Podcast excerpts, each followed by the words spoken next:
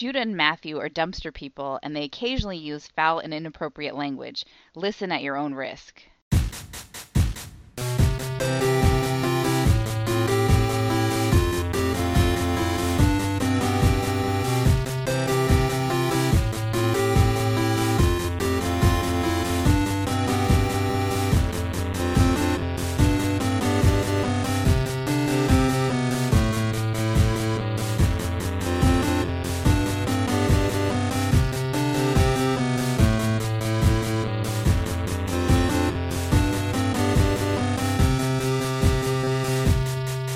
Welcome to Brother Date. I'm Matthew, I'm Judah. and um, uh, you were going to tell me something very important. So important, everyone. What's about to, what's Oh. about to be said is extremely important. Yeah, I was having a lunch date with Katie. Okay. She's got a uh, she's got a part time job, and um, sometimes I bring her lunch, and we sit in my car with air conditioning on, and we eat lunch together. Yeah, uh, we've had Marjan and I had a couple of car dates during the COVID times. Yeah. Um, is it mostly on days when Katie doesn't want to bring lunch to work? Mm, maybe, or Sure. doesn't have a, a clear idea. But today it was just because she wanted to. So, uh, I put on a record, and I put on Fulfillingness' First Finale. Mm, yeah, it's a good one. And, 74. uh, I guess the reason I want initially started to do this thought before we started recording is because it's for you and no one else, and it is. Does the song "Creepin" sound like um, the music that would be under a briefing in an Ace Combat game to you? Oh yeah, could be. Yeah, everything until the uh, the chorus, I think. Yeah, yeah, yeah, yeah. yeah. the the rest of it for sure. Although I wonder if all the synth flourishes. Nah, they'd have those. They would for sure have those. The first Ace, those that Ace Combat Two game, uh, Air Combat Two, was the the soundtrack on that is fucking wild. So yes, I would say. I was just sitting in my car listening to it, and uh, I was thinking, oh man, I feel like there should be a a guy doing his best military briefing voice about Yeah. uh, some situation involving a bunch of made up countries. Yeah, in the whiskey corridor or whatever. Exactly. Yeah, uh, that's a great song that nothing I'm sure had ever nothing had ever sounded like that before that album came out. And I'm not sure anything's ever sounded like it since, honestly. Creeping? I don't know. Just like you said, maybe maybe air combat, but I don't know. That's uh that's pretty trippy stuff. My thing now when I listen to mid 70s uh, Stevie Wonder songs is I just listen to the weird way he plays the drums. Well, that's the good thing. Uh every time you go back and listen, there's something There's else to latch something on new to. to pick up on. Yeah. Yeah, it's kind of like reading uh, Romance of the Three Kingdoms. Oh, Let me I've know really when you guys stalled out. Let me know when you guys do that for the book club. I've really stalled out in my personal read this year of it because it's like, Once you get I'm, through uh, Redcliffe, it's like, hmm. yeah, I, I'm. Uh, I know that in the next chapter, or maybe the chapter after it, I don't remember the exact sequence here. Uh, Guan Yu is going to ascend to godhood. Let's say, Yeah. it's one and of I'm the just best like, stories. ah, ah, man. Being a god was pretty easy because I don't know, we probably I'm sure we've talked about it. He gets decapitated and his spirit meets a, a Buddhist monk or whatever. And he's like, Can you believe this fucking bullshit? They fucking killed me. What are you this is garbage. Like how did that happen? And the Buddhist monk goes, Okay, but think how many people you decapitated. And then Guan Yu's ghost just goes like he's just like a mind fucking blown and he goes fucking hella good point i killed hella people they're probably all mad like this and the buddhist i guess was so impressed or whoever's in charge of this was so impressed by Guan Yu's spirit that he became a fucking god because Yeah. he went nah that's a super good point though that's all it took You, hey, you know what? You're right. you got me on that one. I did do a lot of killing. Okay, I'm a god now. so it's a very good story. Oh, good. We've Anyway, covered two very important things to start this pod: Stevie Wonder and Romance of the Three Kingdoms, which have- have never been mentioned on the podcast before. I think I just know that kind of after that point, like, I mean, there's some good stuff after that still, but there's also 40 chapters of like, anyway, listen, uh, at this point, there's another guy named Wei Yan. He's Wei Yan too. like, look, my hands are tied here. These are historical people. There were two of them named Wei Yan in the same hundred year period. What are you gonna do? I'm not going to keep writing in there, not that Wei Yan, but the other one. Yeah. You're just going to have to hang with me on this. Maybe the this one English translator will throw you a bone and spell it differently. Although if you go read the footnote, you'll see that it was it should actually be spelled exactly the same. yeah. I mean, even the long, slow death of the Shuhan kingdom. There's some interesting stuff in there just because it's pretty clear that Liu Bei was the good um, evaluator of talent, and Kongming was uh, an incredible strategist who had no idea how to pick the next guy. yeah. Just couldn't pick the next guy. Could never get it done. And, Yeah, just uh, didn't quite get it done. Yeah. Um, But uh, yeah. anyway, it is weird how uh, also like two chapters ago the name Sima Yi first came up, and I'm like, "Ah, this is really late. This is really late, late in the narrative for what I know is going to happen. Yeah, he becomes a pretty big deal for many reasons. Yeah, But yeah, he does just kind of pop deal. out of nowhere as uh, he maybe he's like a late bloomer or something. Yeah, He didn't really get noticed until he was uh pretty advanced in age, I think. Um, anyway, I will finish it this year. I promise, but it's, I have slowed down significantly. yeah, it's uh you you read it um I don't know how many times you've read it before, but you've read it a few And times. this is at least the third time. Okay. Uh, I saw like. Okay, look. Since we did the last pod, Twitter did a thing. Yeah, Twitter did a fucking thing again. Another thing. They're always doing a thing because billionaires fucking ruin everything. And now they're doing this rate limiting thing. You all know about this. You, you, can't look at too many tweets. That's not what Twitter's for. Don't look at the tweets. I just here's the thing: once a year, someone does activity that looks like they're downloading the whole catalog, and that doesn't prove that they're listening to the whole catalog, and I assume they're not. Right.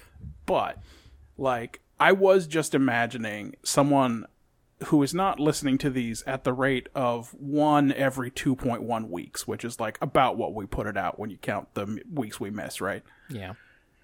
Uh, but is listening to I don't know three or four of them on an international flight, and so it's like yeah, if you are like right now this week in July 2023, you know what's going on with Twitter. Yeah. But by the but by the time someone next March downloads all of these, Twitter will have done 80 more things. Yeah, it was like during the Trump presidency. It was who could keep Yeah. track. There was too many things. Uh, If you bothered which, to talk I mean, about them each day, you'd just by the next day you'd forget about them. the entire Trump presidency is also on record on here. You can listen to all of it, uh, mostly in the guise of us giving a Star Trek take that seems very basic and ordinary, and then saying, "But people still need to learn this one, I guess." Yep. Yeah, it turns out we haven't come that far since the '60s. Oh well. yeah, Also, a lot of complaints about the thing we just talked about during the Trump presidency. There were many complaints about how we couldn't keep up with all the things that he was doing. yeah. I mean, there, someone were, needed to be keeping track of all of the things because by tomorrow I'd forget about most of them. there was a website or a movement or something called Keep Track because it's like it was just it's just wild, just like new shit. There's a there was a whole guy named uh Scaramucci. Yeah, Was that guy's name? yeah. That's. I mean, that doesn't sound quite right, but it could be. who was like uh, I don't remember what it was. Who was like Trump's P- PR guy for Boy. two weeks or something. Yeah, what a great job. And then um, is he the one who tried to hide in the bush?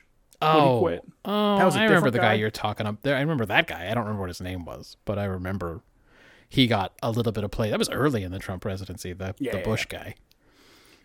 Anyway, it did all happen real quick. So here's the deal. Here's what's going on with Twitter right now, and I'm going to say we're going to do the mailbag. All the tweets are from Matt. I don't know. I so my assumption is Ryan has just used up all of his Twitter activity. That's right. you can't do a Twitter anymore. So he, here's the deal. Uh, a, about Friday, Friday night, what Friday or Saturday? What was the day when Twitter just broke for everyone? That's it was uh, yes, it was uh, that could be right. Could have been Friday. I don't remember. Right. So this is a Wednesday. Just to just to keep it score. We're talking about four. This is the Wednesday after. Fourth of July. Everybody. Yeah. Uh, Twitter just stopped working, and uh, Elon Musk has publicly said it was because of terrible bot activity, heinous Hmm. bot activity, despicable. What I forget what language. He seems really used. worried about bots. He says a lot of stuff about bots a lot of the time. Two other suggestions have come forth about what is really happening. One, Twitter stopped paying their Google hosting fees. T- and two, uh, some bad code broke inside of Twitter, and it was uh, essentially making so many requests internally that it Yeah, was I saw uh, that one. giving uh, sort of a denial of service attack against itself. Yes, that's the that is People the are saying I that Twitter well. DDoSed themselves, but it wouldn't be the first D in this case. Right. Uh, anyway, uh, about the same time, and I'm not even sure it was connected. The first thing, the first change that happened to Twitter is you can now not read tweets if you're not logged in. That's right. They just don't load. Uh, this is, of course, an attempt to prevent scraping. One fun side effect of this is that uh, Twitter now basically doesn't show up in Google searches because Google can't index Twitter anymore. Also, a lot of sites that like This is three or four days ago, by the way. So already they you basically Twitter does not come up in Google results. Yep, and also all those sites that were like you can see their embedded tweets like on the side or whatever. Those just say Yeah. nothing. Those are nothing. now. Yeah, yeah, yeah. So I mean, this all the scraping is because of another weird pol- is uh, because of another of Elon's policies where he turned off the big API. Access, and then when he turned it back on, he was charging just uh just idiotic sums of money for it. Okay, so Twitter's Twitter can't handle the traffic for a number of potential reasons. I don't know if anyone, even within Twitter, knows 100% what was happening, or Sure. it continues to happen as far as I know. But Twitter uh, just crashed and was down for, I don't know, some hours. They put new limiting in place, right? Obviously, if you're not logged in, you get dick. You can't see anything Right. if you have created a brand new Twitter account to bypass that because you maybe you didn't have one before because you could just view tweets publicly. Right. Uh, what was the initial number? 300? Uh, yeah. You were allowed 300 initial- impressions. It's it's Sure. gone up some amount for brand new accounts. Yeah. Uh, 300 impressions takes like 2 or 3 minutes worth of scrolling. And then Yeah, they out. load up pretty quick, and then you just scroll through them. if you were a veteran user, Mm-hmm. like presumably your account existed prior to these limits. I don't know if you know what the cutoff date for that was. Then you could see twice that many, but it was like Yeah, it was six hundred. it was like t- you could use Twitter for ten minutes, and if you were if you were verified, then you could see six thousand. But Yeah. that's again, that's maybe These are the people who are paying. These are people they who are are still now limited. currently paying eight dollars a month. Mm-hmm. They could they could use Twitter for about an hour a day. It's great. I love it. as with all of Elon Musk's decisions, everyone immediately goes, "Well, but the site's still up," as if, as if the Twitter that exists on July fifth is the same as the Twitter that existed Yeah. in January or whenever he bought it. Yep. Yeah. Yeah. Yep. It's um clearly a much worse product. Yeah. In every So- way.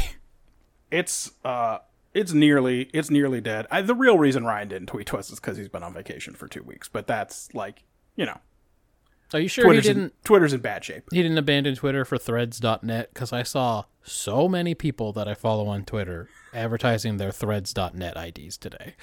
Could be. And it could be that threads.net, an Instagram product, Yeah, I believe.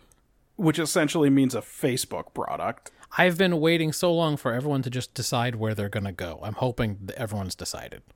may end up being the new Twitter. Yeah. May end up being the thing that finally kills this because once the traffic moves there, there aren't going to be any ads to keep Twitter running. So Nope.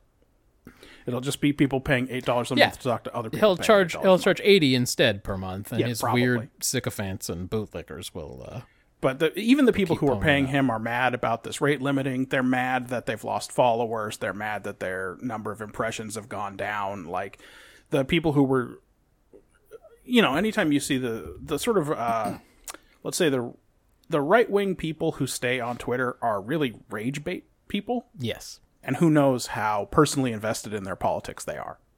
So the fact that they're not doing big numbers, right, is not. They don't love it Right. anyway. We have a little short mailbag, so let's fucking So maybe threads.net next time. We'll see.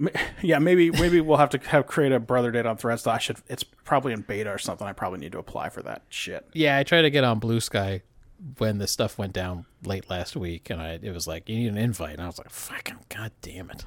Back to we don't have this again. Date Instagram or Facebook account, and it would need to be a corporate. I don't know. Uh, I'll figure it out, or I won't. Fuck Yeah, it. We'll, we'll see. We'll get there, or we won't. You can find us on Mastodon in the meantime. But let's uh let's fucking do it. By brother date. On the 22nd, uh, you retweeted a uh, uh John Jon Bois I think it's Boyce. John Boyce Mm-hmm. tweet. I think it's one of those ones where it should be Bois, but, yeah, But it's not. It's just not. If it was Bois, that would mean wood, in the sense of like a forest or a Oh, Yeah. Anyway, uh, he tweeted, "If you pointed out to Aaron Rodgers that you drive on a parkway and park on a driveway, he'd be able to summon enough spiritual energy to teleport to Alpha Centauri and start conjuring new planets." it's based on a real Aaron Rodgers quote where he said, "You know, words are so interesting. They have such power in their spells. There's a reason it's called spelling because the way the letters are put together have such power." a real quote. you know he's not wrong. you know he's not wrong that the spell and magic spell and spelling are related. Oh, that's fine, but I mean, like, But yeah, I mean he's wrong about the magic power. well, But, it's uh, it's just such a dumb thing to say. It's just so dopey. Oh man, Aaron Rodgers, how old is he? He's young. Is he your age? Approximately, maybe a little older around a little older. around your age, maybe in between us somewhere. I don't think he's my age, and I'm a little young for Gallagher. He's 39. Okay, there you go. Uh, so like, I don't know, man. That could all be new to him. He could Yeah. get some Gallagher specials and just just, every single enjoy. every single little fucking pearl of wisdom. do the hey, do the bit about all the words that that should they're spelled the same but sound different. Do the thing about how daughter and laughter don't rhyme. Like you're jumping around on a big trampoline or Yeah, whatever. yeah, yeah. Sit on a huge couch. Man, it was really easy back then, huh? You didn't even have to be a little bit funny. You could just like any any fucking gimmick was good. I mean, his closer was he hit fruit with a big wooden mallet. Yeah, and that's he's just it's like not a joke. Whatever that is, it's not a joke. here are five gimmicks. None of it's funny. Uh, I will sell out fucking arenas. Ah. listen, man. The before the internet got good, which is like, what would you say, 2010? Yeah, it could be. I got on Twitter in 2009, so who knows? Uh, It it's hard to fill the days sometimes. Well, yeah, no, I do imagine that. There were a lot of bored people in Gallagher's time, for sure. Like, uh, you know, you've seen every episode of Perfect Strangers, Sure. Yeah. so But you gotta be there's something else you gotta there's something else out there to do. You haven't done it before. Is it gonna be good? Probably not, but like you won't kill yourself from boredom, I guess. okay. Here's another thing. Here's something that happened. here's another thing that happened in the two weeks since we recorded the last podcast that seemed like it was going to be big. yeah, for a minute there it seemed like it was gonna be at least awesome. So on the 25th, you tweeted a meme uh, that was retweeted by. I did a lot of that this week. You're gonna have to explain memes Yeah, on the podcast. Retweeted by your buddy Bum Chillips, yeah. and it's um you've seen this meme before. It's like a scientific version of dominoes where it- you can knock over a tiny little domino at one end. And because each one just needs to transfer enough momentum to tip over the next one, by the end you're knocking over something huge. Right. Right. So you've so you've all seen this meme. Um, at the little end of the dominoes, it says 1991 colon man opens hot dog stand, and at the big end it says 2023 colon mercenary army approaches Moscow. Yeah. You guys again, particular moment in time. Uh, you So know about this war in Ukraine that's been going on since February of 2022. Well, the Saturday before Twitter broke, Yeah. what happened was the mercenary forces that um, everyone always knew were funded by the state of Russia, but now Sure. it is publicly admitted been, were funded by the state of uh, Russia, the Wagner Group. Yeah. who are not good guys. No, no, no, no, no. These are the guys who mess around in uh, African uh, geopolitics and Yeah. Middle East, and they get sent everywhere. Russia needs to uh, put their thumb on the scale a little bit. Some of them are neo Nazis, which is why some of uh, Putin's claims about denazifying the Ukraine uh, are laughable on their face. Yeah.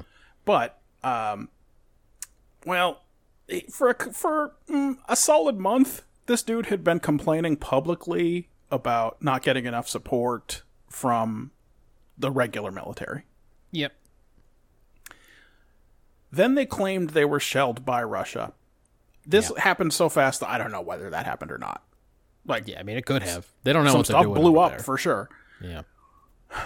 Well, they fucking turned around and marched on Moscow, and they got pretty close. First, they they conquered some cities and bases in Russia Yeah. on the way to Moscow. So they're like, Yes. no, no, no, we're doing this. Here, we've conquered some areas in Russia, and we're headed to Russia. And the reason this was could have been scary for Russia is because many people, uh, like military analysts, have considered the Wagner Group to be the most capable military asset that Russia has in this war, Right. because their army is such shite.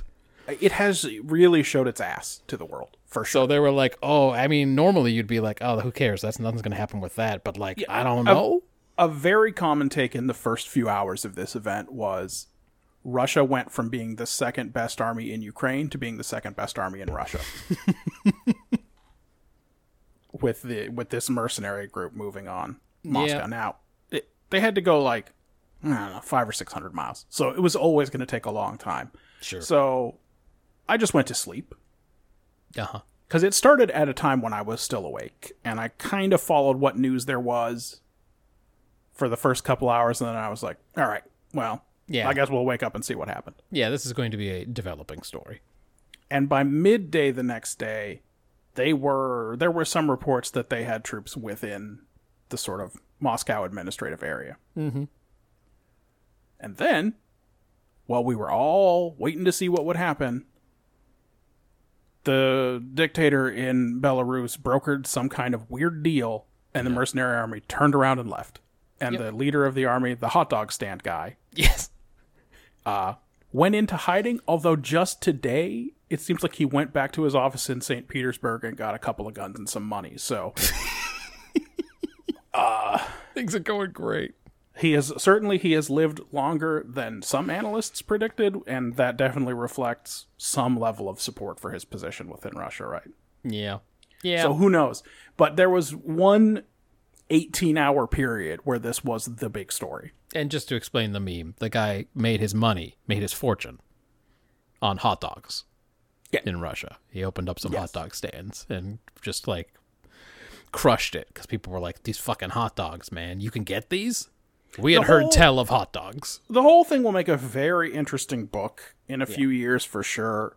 For a long time, it was not known that this guy was the financial power behind this mercenary group, and there were other public leaders and figures who died mysteriously or whatever. Right. But yeah, anyway.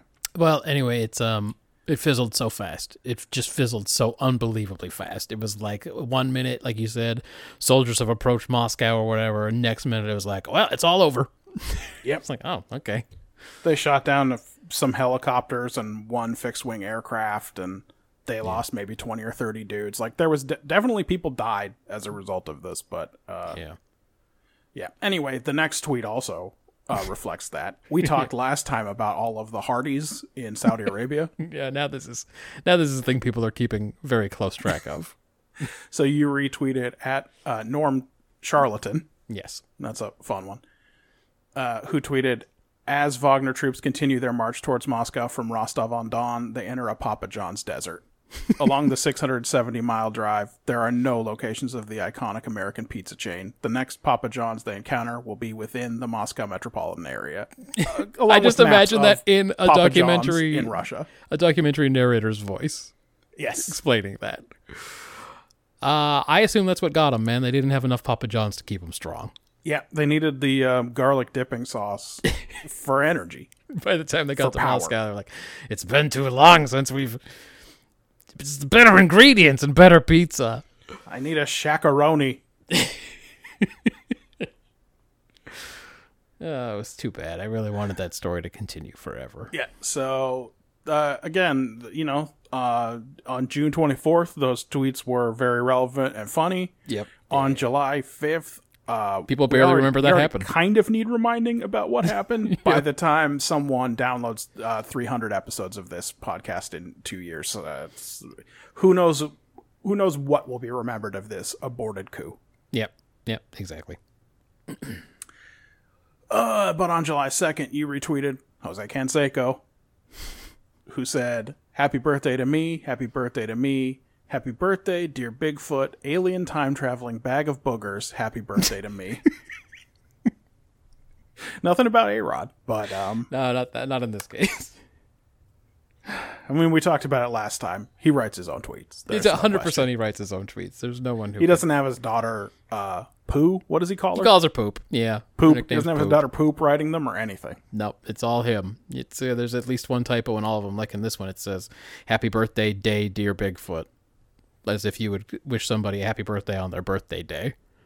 Yes. Um, It does say happy birthday day, dear Bigfoot. Bigfoot alien time traveling bag of bookers. No one knows what he's talking about. It's a great. I, that's going to be the thing I miss most of all when we go to Threads.net. Is Jose Canseco, you think he won't find his way there? I don't think he knows how to do that. Uh, well, actually, let me look down. He's not paying the eight bucks. No, no, he's not. I think he probably didn't notice when that happened. Yeah. I don't think he's paying close attention. Twitter is a device on his phone, his little app on his phone that he puts his thoughts into. Does he know that people read them? It's possible he just thinks it's a notes Sometimes program. he tweets something that suggests he does, like "I'll be at the car wash, come and meet me." But some, but who knows? Yep. Uh, you need to I'm not explain. familiar with can- the underlying meme in this next one. Oh, I was gonna say you to explain the meme. Uh, I don't know. Is that Trent Reznor or somebody? I can't. I don't know. Ah, that might be. Trent Reznor. Yeah. Anyway, the So- meme says Yeah. it's a guy at a microphone and he's like, "How are you tonight? Having a good time? Ready to party? Have fun?" And then the next frame he says, "Well, that was the last guys. Wrong fucking band." And then the next frame he says, "We're here to have a bad time." And then in the next frame it says synthesizer playing. But uh, somebody named Jane Coaston tweeted that that was every Paul Thomas Anderson movie. Yeah. That you're here to have a bad time. what is your favorite PTA movie? Boy, so I watch Sofu movies that I am literally gonna IMDb this just to make sure I get it fucking Oh, I mean, right. you should do that anyway, just because you know uh, there might be a bunch of movies on there. It's good to have the list. I'm gonna do it too, right here with you. we yeah. Come on now, as director, show me. Yeah. Well, he's directed a lot of movies, huh? Yeah. Uh oh boy. Well, also it throws all his music videos in here too. Oh, okay. Wow, he, does he do a lot of those? Dang. Yeah. I wonder if there's a way to fucking filter those. All right, have you seen Phantom Thread? Uh, I have not seen Phantom Thread. I also Should I have see not. Phantom Thread? I haven't seen it. Have you seen Inherent Vice? I have not seen Inherent Vice. I also have not. Have you seen The Master? Nope. Okay, we saw The Master.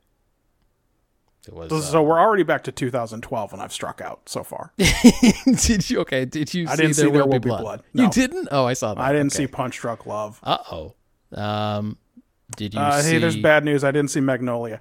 I got Oh, real bad no. news for you about this. Uh, Did you see Boogie Nights? No. No, wait, you haven't seen Boogie Yeah. Nights? No. So the answer to this question, You haven't seen any like of 'em- them. I like them all equally. That's good. We just found out you have actually never seen a PTA movie, so I have mind. uh, I have um, warm feelings about Magnolia for two reasons. Okay. Uh, number one, I think a lot of that soundtrack is Aimee Mann, okay. and her song "Red Vines" is about him. That's a good song. About Paul Thomas Anderson? Yes, Oh, interesting. Okay. I think it's about her time working on that project. Uh, cigarettes and red vines. No, maybe it's just called red vines. I don't know. Anyway, you'll you'll be able to find it if you want to. Uh, number two, uh, Petey Pablo has a lot to say about it. And did you miss? Yeah, that was a important film for Petey Pablo. he wants to know if you saw the movie. And you have to tell him, no, I haven't seen it. Sorry. yeah, I have to say no. I have to say no. Apparently, looking at this list, I haven't seen any. I haven't seen a single one. All right. Well, never mind then. It's, uh, I didn't see Licorice Pizza, Look, so man. I ain't seen none of these movies. No one's tweeting at us, and no one's listening to this, so it don't matter. So as you can imagine, when I read this tweet, I said, "Well, I don't know who's in this meme." And I don't have a lot of thoughts, uh, frankly, about most directors. Okay. I thought maybe I had seen them, a one or two of them, but you know what I've seen? I've seen three or four Wes Anderson movies. ah, the diff, the other Anderson. Yeah, yeah, yeah, yeah, yeah. Well, all right. Maybe next time we'll do that one. I saw the one. What was the one with the weird hotel? The hotel, Buda, the Budapest, The Grand Budapest Grand Hotel? Budapest There Hotel. we go. Yeah. So I saw that one, and I saw the one with the two kids on the island. Was that one of his? That uh, that was called um, Moonrise Kingdom. Moonrise Kingdom. Yeah. All Okay. right. So yes. So I've seen at least two of them. Okay. Yeah, But we'll talk I about see- that. I'll find a meme about Wes Anderson movies, and then we'll try again. I don't like movies, and it's for absolute old person reason. They're too long, and I don't like pausing something in the middle and coming back. What about the movie Theater, which I know? That is the exception, but since that's where Katie and I got COVID, Yeah.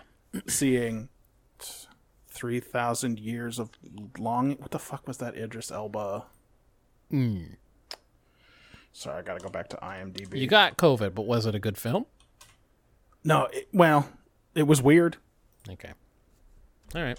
Three thousand years of. I hope it wasn't five thousand years. Fuck. All right, just search Idris Elba. Yep. that guy's not in a lot of movies or anything. no, no, no. This will be fine. Uh, three thousand years of longing. Three thousand years. So I got it right. It's just that uh, so few people saw this movie That it didn't pop up in any searches. that IMDb's search was like, I don't think you want three thousand years of longing. Yeah. Yeah. Fuck, man. Yeah. Oh well. Also, it's spelled three with a. It's spelled out. It's not. Yeah. Uh, that this is a weird movie where uh, weird Tilda Swinton is like a folklorist, and she meets a real genie. Oh, and he- yeah. he's trying to get her to make a fucking wish, but she thinks it's a trick. And he, and then he just tells her a bunch of stories about previous owners of the lamp, and then they go to London and have a time together. Oh, okay. It's, it's fine. Yeah, I remember seeing the. It's by. George Miller, so if you thought, "Ooh, I liked Mad Max Fury Road," um, it's very different. Uh, I saw the trailer and I was like, Idris Elba's some kind of genie. And We got back it. from our, our road trip one day early because, uh, although movies are too long for me, I will drive for 12 or 14 hours. sure. Not a problem for me for some reason. And so, with that day, we went to a movie theater and got COVID seeing that movie because it was the only thing. Yep. We I like, have not yeah, been. let's, we, let's do a weird one. We could do a weird one. The last time I went to a movie theater was to see that French Lesbo film uh, in February of 2020. The one Marshawn was real scared of. Uh, I mean, she was probably scared of it. She's scared of the French sexuality. I I mean, a lot of us are, to be fair. That's a don't if- common thing. I don't know if I'm scared of it. Um, it doesn't. I wouldn't say I'm comfortable with it. Yeah, I mean, that's again, that's where I learned that women are into armpit stuff, and they like to talk a lot of ga- smack about the weird stuff that guys are into, but ladies like armpits. So there you go. Now you can't get me anymore. Sounds I'll like some say real that hypocrisy. say that back every time. Every time you go, uh, men are so gross with their love of feet or whatever. I'll be like, you guys like armpits. Boom. Pfft, next. Anyway, I haven't been back to the movie since then. One more tweet. Yeah, Bring us yeah. Uh, you retweeted someone responding to a GQ magazine article about, uh, I guess, um, about an effect that I have seen in my relationship with my wife, which is that you shouldn't just say things from "I think you should leave." Uh, in a certain way, I think this might have been what helped to break Twitter because this thing blew up. This uh, this, This article, thread? Everyone was talking about this fucking article, but So I I, didn't- like how I didn't, of almost course, read the every reply or retweet or whatever was just uh, someone doing a line from "I think you should leave." Uh, yeah, if you keep if you keep your eyes open on like Reddit's all page, every single day there's an I think you should leave tweet on the front page of just so just a moment from it. You know, calico cut pants or um, They're all so wildly specific. They're so the things he invents cherry chuck salad, whatever, are just, are just so a picture specific. of the corn cob TV guy saying they said that to me at a dinner. I mean, yeah. So the, his the memes are everywhere, but I just like that every single reply to the article that GQ posted on Twitter Yes. about how I think you should leave has a degenerative effect on the language of men who grew up learning to communicate. Whatever. Every single reply was just a line from "I think you should leave." Yes. And the one you picked out was uh, uh, Karan Sidhu saying, at this price point, he can hit. He can hit. the great, great idea that depending on how much they paid, that that's what would impact the fakes, the celebrity impersonators' uh, ability to hit them. Whether the Johnny Carson impersonator is allowed to hit guests on the head at the party. no, he can hit. At this price, at that price point, he can hit. All right. Uh, listen, I mean, it's. Um, I think I told you offline that like five or six of my regular podcast rotations in the last couple of weeks have just mentioned uh, something from I think you should leave. Uh, so anyone who's not has not watched it, go watch it. It'll take you two hours to watch all three seasons. It's Yeah, not, they're quick. Six episodes, fifteen minutes each. They're hella, it's hella easy. Um, but uh, yeah, on one I was listening to um, on Jordan Jesse Go, Jordan Morris said that everybody at the Elvis Costello concert he went to was either a Dan Flashes or a driving crooner. uh, that, by the way, the driving crooner sketch is one of the ones that baffled me the most. Like, I it was one where I had no guess what was going to happen until they cut to the outside shot. Yeah. Like, uh, why is this guy so eager to drive him home? What's the deal with him? what's what what is he doing with his what is he doing with his hand what is this gesture he keeps making then you, they cut over to the side. why is he screaming he's try they're trying to make it look fake And it turns out because it's I think you should leave. There really are people who are threatening to kill him. yes They do hate him. the frat guys Yeah, or whatever the frat do guys hate really him. hate him Yeah. but he just he's got to find a way to make money on this. gotta find a way to make money on this idea All right. um uh, the mailbag's dying. It might be dead.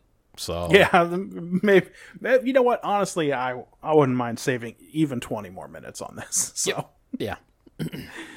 uh unfortunately being done with the mailbag means it's time to talk about three great episodes of star trek Yes, all winners.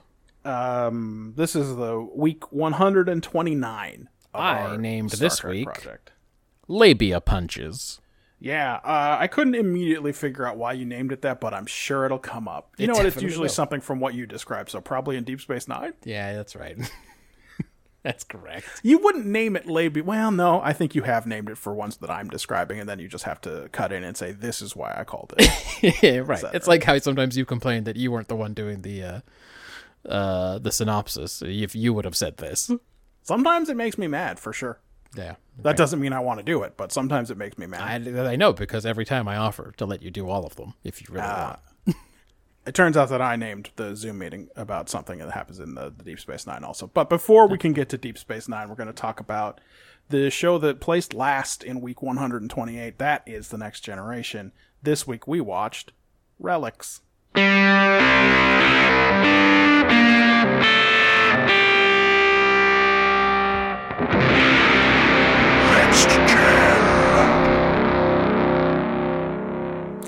Got my first guitar, Halloween 1994. Oh, that really is the monster mash in here. how long it should expect you to take to be able to play that riff.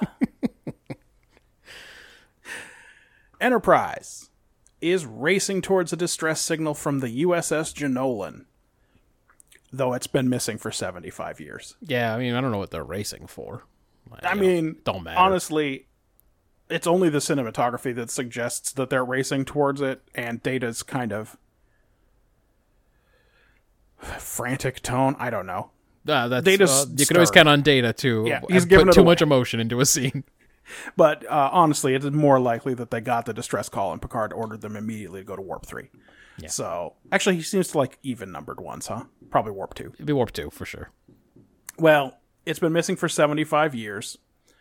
Um, but when they drop out of warp, before they even start scanning for it, they like slam to a halt because they are caught in a powerful gravitational field. And on the view screen is uh, like a huge black sphere that is, data says, is 200 million kilometers in diameter uh, which he then goes on to say is nearly the diameter of the Earth around the Sun, and that is the first technical error in this episode. That would be much more. many. Would be much more like, uh, uh, you know, t- it would be nearly two hundred thousand miles. So, Yeah. you know, miles, kilometers, whatever. He, That's he hard got for it within, science guys. He got it within forty percent, probably. The science officers, you know, that's tough for them. Um, Well, there's not supposed to be fucking anything here. This ain't on the charts. This ain't nothing. Cause again, it's just a big black hole. No, man. That, I don't think that's that, that's no moon, right? Yeah. Is that a, can I say that legally? you i mean it's not a moon you're right about that right, so I can say it. picard becomes awestruck and asks data almost timidly if they could be looking at a dyson sphere He's so afraid it's not, and uh, his hopes will be crushed.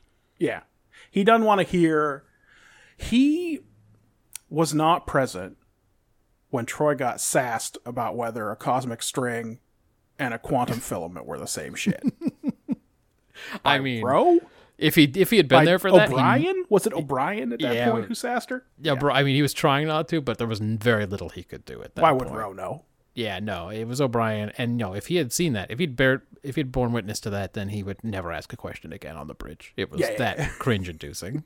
it was rough Yeah, um, uh, uh, luckily for all of us, Riker has also never heard of one of these things. Mm-hmm. Because, and by the way, in series series one, he for sure would have known what a Dyson sphere was. yeah, But uh, basically, it's a shell that encloses a star and captures all of its energy. And Data also throws in that the interior surface has as much room as 250 million Class M planets. So it's conceivable at this point that there are just huge numbers of people inside. so many trillions of people or whatever. Yeah, yeah, yeah. They go into orbit over the northern hemisphere where the distress signal's coming from as motion picture level majestic music plays. This They is a really- big one, dude.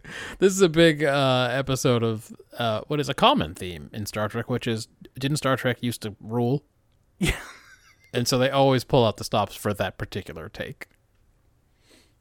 yeah, they really want us to be fucking awestruck by the majesty of this thing, which at the end of this episode, Picard's going to tell you two science ships have been sent to study it, despite the fact that it's probably the single most amazing thing they've ever found in space. Yeah, no, they're done with that. Anyway, um, they find uh, the Jenolan crashed on the sphere. And it's got life support, but there's no life signs. Uh, Riker takes Geordi and Worf down. Geordi finds that the transporter is online and locked into a diagnostic cycle, and there's a pattern looping through the buffer, and with almost no signal loss. And at this point, no one says shit about Realm of Fear. Nah, that's never happened. That episode didn't happen. Yeah. No one says, ah, it's just like that shit John Kelly tried to do. do you remember? It's like almost exactly like it. do you remember? This is basically the exact same shit that happened two weeks ago. But there's now, I all know kinds of turd worms in there. that in the meantime, Troi got crazy horny, and that's all the ship has been talking about. For sure. Yeah, it's distracting. and I, I know that this ship is a lot like the Trump presidency in that yeah, yeah. every week there's some new shit, and it's hard to hold on to the old stuff. A lot to keep But track of. No one has anything to say about that. Nope. Instead, Geordi just says, "Well, fuck it, let's beam whatever's in there back out." And Riker's always game. He just kind of nods his head. Yeah. Now, now you know what? I got lots to say about it. Go for it. Okay. Yeah. Well, they beam him out, and um, oh man, it's Scotty, man. It's Scotty dressed uh just like he dressed in Star Trek Six. Well, no, more like Star Trek Five. Honestly, he's there's a lot of fucking around in the corridors just in his engineer's vest in that one. yeah. uh I forget in Star Trek Six, he's wearing the full jacket when he fucking drop kicks a Klingon or whatever, right? Yeah, yeah. When he kicks down the door and shoots a Klingon out the window, Yeah, and then yeah, goes yeah, down, yeah. fa- fucking phaser And still drawn to- and poses. Again, to pose for the picture that no one takes. I just killed a guy. Yeah, it's Scotty. It's like played by the real guy and everything. Yeah, yeah, yeah. No, they didn't fake it. Nah, nah, it's the fucking real shit. Yeah. Uh, he pops out and he's like, "Where's my buddy Franklin? I loved him like a brother, Sure. but he dead." Um. Anyway, as soon as he hears Enterprise, he forgets about that, and then Worf comes in, and it's a whole thing about how he's a lieutenant commander or whatever, or just a lieutenant. Yeah. Riker wants to take him to the special waiting room for olds that Picard had built after the neutral zone. He's like, I don't want to. I don't want to deal with any of this. Let's get you back on the ship. Right. Like eh, he doesn't want to say. He doesn't say you're in. Hey, welcome to twenty three sixty eight or whatever. He just like, mm, Well, he go. was going to ask him the date, just like they did to that Bozeman guy. He was going to be like, "Do you know what year it is?" But it, again, it was like that Troi thing. It was so embarrassing to see Frasier spit out the wrong number so confidently that he's Yeah, not going to yeah, ask him that anymore. Yeah, he's like, you know what? We um we, we have we put some policies in place. I'm not legally allowed to ask you. You have Yeah. to go to sick bay first. I know you don't have to cut me off and say it's illegal for you to ask me that. um, they beam over to Enterprise, and Scotty immediately starts poking around in the transporter room. So Riker officially and quite happily makes him Geordi's problem. Yeah, that's Riker's favorite job. And uh, they do a walk and talk where we get the backstory here. Scotty was on his way to the Norkin colony, uh, and the ship dropped out of warp at the Dyson Sphere and it crashed. And he rigged up the transporter for the only two survivors. And uh, then Geordi tells him he's going to have a hell of a good time on the Enterprise D so that we can have some tension in the middle acts That's right. and they go to sickbay. He says Dr. Crusher is pretty, and no one says gross because he's too old to be held accountable for professional behavior, I guess. I guess she handles it pretty well. I guess she normally does. Well, the last time they unfroze some olds, didn't one of them take a shot at her? Yeah. Didn't the didn't uh, the Tennessee guy Yeah, start someone- talking about how she was someone's pretty? patted her on the butt. Ah, I think that's happened. Well, we'll talk about pats on the butt later. Okay, I, I cannot wait for that. Picard slides in and finds out that Scotty was actually a passenger uh, on his way to retirement when the Jenolan went down. And then Picard's immediate thing was, well, I bet you'd love to start doing TED Talks about the old days, huh? It's like he knows how devastating this is going to be, and is just latching onto the first ideas that pop Yeah. into his head about what to tell this crazy old man. He just like, he didn't have anything to say to him when he thought he was a crew member. He thought he would lead off with, it's weird you weren't on the crew list for this ship. And Maybe you're the reason out- it crashed. And when you find out, oh yeah, I, I was going to uh, a old folks' home on another planet, he was like, okay, well, I got nothing. He's like, uh, video games. Oh, they got great video games these days. You're gonna love it. Uh, Geordi goes back to work because I remind you, they found the greatest thing that's ever been found in space. Scotty? Uh, well, second greatest, thing, Oh, the. Dyson Sphere. Oh, and they've got some scanning to do.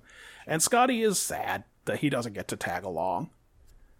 Um, instead, they find the youngest. I was going to say pimple faced, but he's not. But he's essentially the movie theater guy from The Simpsons. Yep. Squeaky voice teen, they call that Yes, character? Squeaky Voice Teen, I think is his official name. they get this guy to take uh, Scotty to his new bedroom. Um, and uh, He ain't got time for Scotty. he can't even muster up the patience to listen to 90 seconds of Scotty's old TOS stories. And don't worry, Scotty notices. Yeah. He could tell the kid's not smooth about it. No, this this kid is like everyone else on the Enterprise. Anyone who falls below the very high bar that they have for behavior there is just like, I got no time for you. You're a worthless person. You're a big fucking trash can. Get out of here. The, uh, Scotty doesn't know it, but this kid is 22 and he's going to be an admiral someday. That's right. He's 100% hooked up and he's going to be there. And it's only a matter of time. He just has to be super polite until he gets his fucking pips. Uh, excuse me, old man. I'm on Picard's Enterprise. I can write my own ticket. I don't need to talk to you. That's right. After the commercials, Geordi hears Scotty come into engineering, and sure enough, the old guy wants to help. And what the hell? He showered and put on a clean uniform, so Geordi says he can stay. Uh, data has been scanning. It doesn't look like the sphere is inhabited, even though it should support life. So Picard sends a bunch of probes all over the place because it's it's too big. They got to scan it in a bunch of different spots. Right. Uh, meanwhile, in what seems like it could have just been one minute, Geordi is really regretting letting Scotty stay. this guy's like triggering alarms and popping open the dilithium chamber, uh-huh. and also he's giving He licked bunch of the crystal. It was super weird. I don't think they used put, to do put that. it in his mouth. That's And, like, not- I know they're not currently at warp, but come on. I don't think that's something they used to do in TOS. I think that's a new thing for him. You know they never showed us what Scotty got up to in engineering no, in TOS. they always made engineering seem like a place no one wanted to be. Like Yeah. they got were so bored, and then they'd call up to Uhura and be like, "Sing me a song." God, You sure that guy wasn't in phaser control? I don't know. Whatever. I'm just saying. They never anywhere But that wasn't the bridge seemed like everyone didn't want to be there. Yeah. Well, it was all pipes and shit and no windows. Yeah. Uh, I don't even think Kirk had a window. Yeah. No, but they all had impulse vents in their quarters. I remember. Uh, Yeah, exactly. Fucking. Um, he's also given a bunch of career advice, like you got to sandbag your estimates. And uh, Geordi finally snaps and tells him to buzz off. So Scotty goes to the bar and he orders a scotch, which he hates. And uh, Data's been watching this whole thing because you know he ain't cool. no. Uh, he uh, sidles on up and explains what synthahol is, and then he gets behind the bar to raid Guinan's private stash. Yeah, I Like, guess she's okay with that. I guess so. Uh, She of that- around you know, this week, so You know why? Because of that one time when he lost his memory and he thought he was the bartender. It's like his default setting.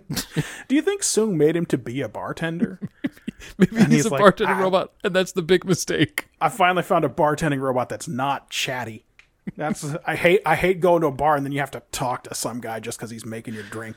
Every bar android I've ever fucking seen was such a piece of shit. I would have make the best bar one ever. And then he made lower, and he's like, "Fuck, fucked it again." Hold on, I'll make a better bartending android. This guy sucks. He makes up cutting rhymes about the patrons. And then the and then the guy woke up data, and he's like, "You should join Starfleet." That fucking guy ruined Anyway. everything. That's probably Randy's dad. Probably. Um. Well, anyway, he uh he pulls out a bottle of something green, and he then he does the joke from TOS. You know the one about how when Scotty didn't know what he was serving that. Who was he trying to drink under the table? An android? Oh, if I could. Bad be. android? Yeah. Something like that. Anyway, it's green. And then there's a weird fade that you never see in Star Trek Yeah. to Scotty drunkenly wandering the halls, even though the bottle is still mostly full. He asks the holodeck to show him his old ship, and then he steps onto the TOS bridge to drink a toast to his dead friends, though he has not asked and does not know that uh, Spock and McCoy are both still alive. Spock is definitely still alive, honestly, and McCoy is probably Sulu, still alive. We don't know. Yeah, it's hard to say. Chekhov could still be alive. yep. The only one we know is dead is Kirk, and he's the one who Scotty said, I bet Jim Kirk pulled the ship out of mothballs. And we know whose fault this. it is that he's dead, though they don't know it yet. It's Picard's fault because he took him up onto that mountain to fight that other old guy. Uh, thankfully, there's no way Scotty knows that. yeah. Again, no one knows that yet. Do you think if Scotty I mean, done- Guinan probably knows it. She knows all kinds of weird shit. if Scotty had gone down to fix the fucking deflector and been pulled into the Nexus, do you think he would have uh, had some better advice for Picard? he would have said, Just like, hey, go five That's minutes daft. earlier. Go. "Why don't you just go back two weeks? you don't have to go back that far." I had to like- stop a, a Doctor Who last night because he was in a fucking race against the clock to get somewhere, and I had to just say to Katie, he's in a time machine. It's literally time is the least important thing in this situation. I'm mad about it every time in Star Trek. I'm mad about it every time in Doctor Yep. Who. He's in They're a time always- machine. He can go. He can go there, and however long it takes to get there, he can go five minutes further back. The number of times that someone in a time travel episode says we don't have any time. It's, I mean, it's f- way more than in other episodes. It's crazy. Yeah. Uh, no one from Star Trek uh, as a franchise was ever going to listen to this, and no one who listened to this would ever uh, offer us a spot in the room because yes. of our shitty attitude. Yeah, because we've uh, You talked got to about how have they're the uh, worst people. You got to have Yerk's attitude to get in the room, and also Yeah. his knowledge. Uh, but uh, they would really hate me on time travel shows.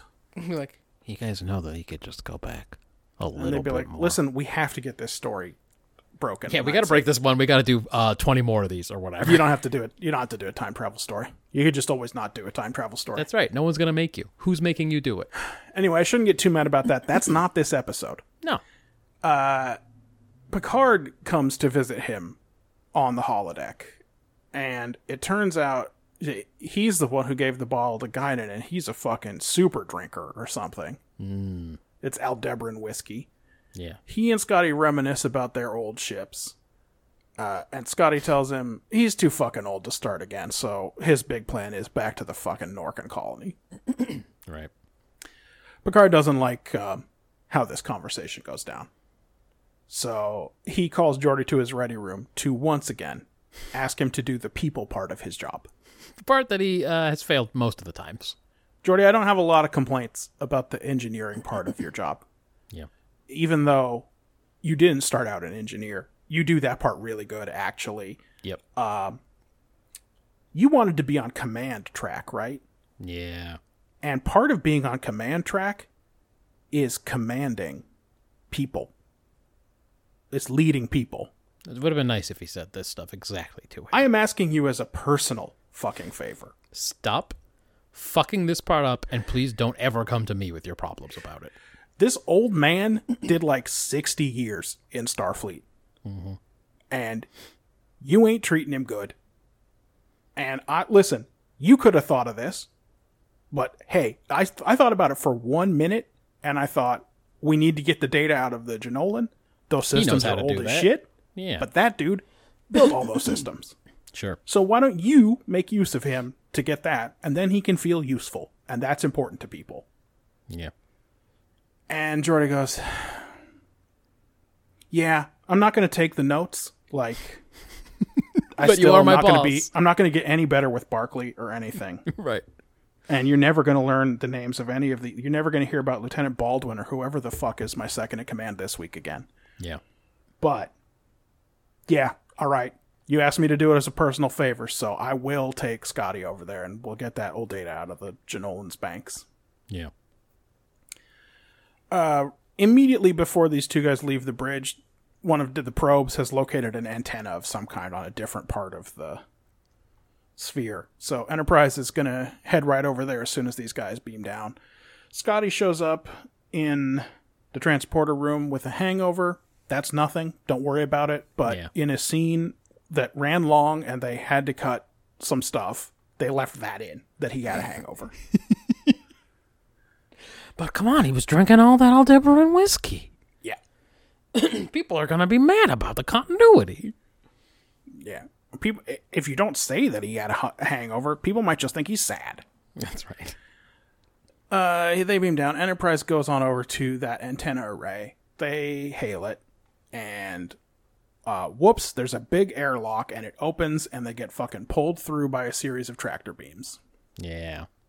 Also, it takes their engines offline, and they're drifting towards the star in the middle of the sphere, which Ugh, I should mean- be again. It's Pretty far. supposed to be about a hundred million kilometers away, and they did get pulled through pretty slowly by a tractor beam that they were fighting the whole time. But they're going to get there in three hours or something. Yep. I mean, I wish I could just say don't worry about that either, because Yeah. they figure it out. The B plot is the B plot in this one. At some point in here, they figure out that the star is unstable, and that's why this thing is uninhabited too. Yeah. Uh, Geordi and Scotty are. Well, Scotty's really. He's pretty down on himself down here on the Jenolan, and he's taking it out on the old ship and talking about how old and obsolete it is. You're worthless, you stupid old ship, and your mustache looks stupid. The, And the, why don't you wear the lieutenant, whole uniform? No that one thinks this ensign- looks cool. It's that ensign that was talking to you the other day, Jenolan, about about explaining to you how the bloody replicator works. He was looking down on you, Jenolan. Every time you look in a mirror, you think, I'm too fat to wear a turtleneck. and you tell yourself no one else cares and no one looks at you that way, but they see it. You know they see your fat face in that turtleneck. The starship, Jenolan. Jenolan. And Geordi's trying to make him feel better, so he's talking a bunch of shit about, you know, a lot of these systems are. Uh, I oh, happen, the to think, Jenolan's still pretty cool, man. I Like, happen to think Jenolan's a nice guy. like he lived through the '60s and Woodstock and everything. uh, anyway, they try to call Enterprise to get some equipment, but it's just the ship's just gone. Meanwhile, back on the ship, Picard is apparently the only stick and rudder pilot left in Starfleet because it's up to him once again to know how to turn the Enterprise into the star's orbit instead of just let it fucking crash. It's my ship, Will. Yes. um now Geordi's idea is to get the Jenolan up into orbit to look for the Enterprise. Yeah, we saw a picture of it, and it looked pretty crashed. It looks real crashed, but you know, Scotty's a miracle worker, so Mm-hmm. they just get to work on it. Also, he seems to think, and I, I'll talk about it in my quick hitters. He seems to think that they can make it work with this power converter that Geordi brought, which appears to be like a the kind of thing that AAA brings to jumpstart your car when it's dead. Yep, pretty much. That's what they're gonna use to get this thing into orbit. In my time, we had this thing called roadside service. you wouldn't happen to have anything like that lying around, would you? Also, I if haven't they heard of that in a long jumpstart it, time. they usually carry a couple of batteries on there. Not useful if you drive a hybrid, but if you don't. um yeah, uh Enterprise's shields are getting hit by a bunch of dumb solar flares. Like I said, the star's unstable. Um they're having trouble getting the system started, but jo- Scotty tells Geordi, "Yeah, man, I fudged all of these documents. So don't worry about these safety margins. Just like go full nos. Just send it. Yeah, I wrote them, and they're bullshit.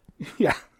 So Just like I told you to sandbag your work estimates, all of these uh, limitations are wildly conservative. So, Yeah.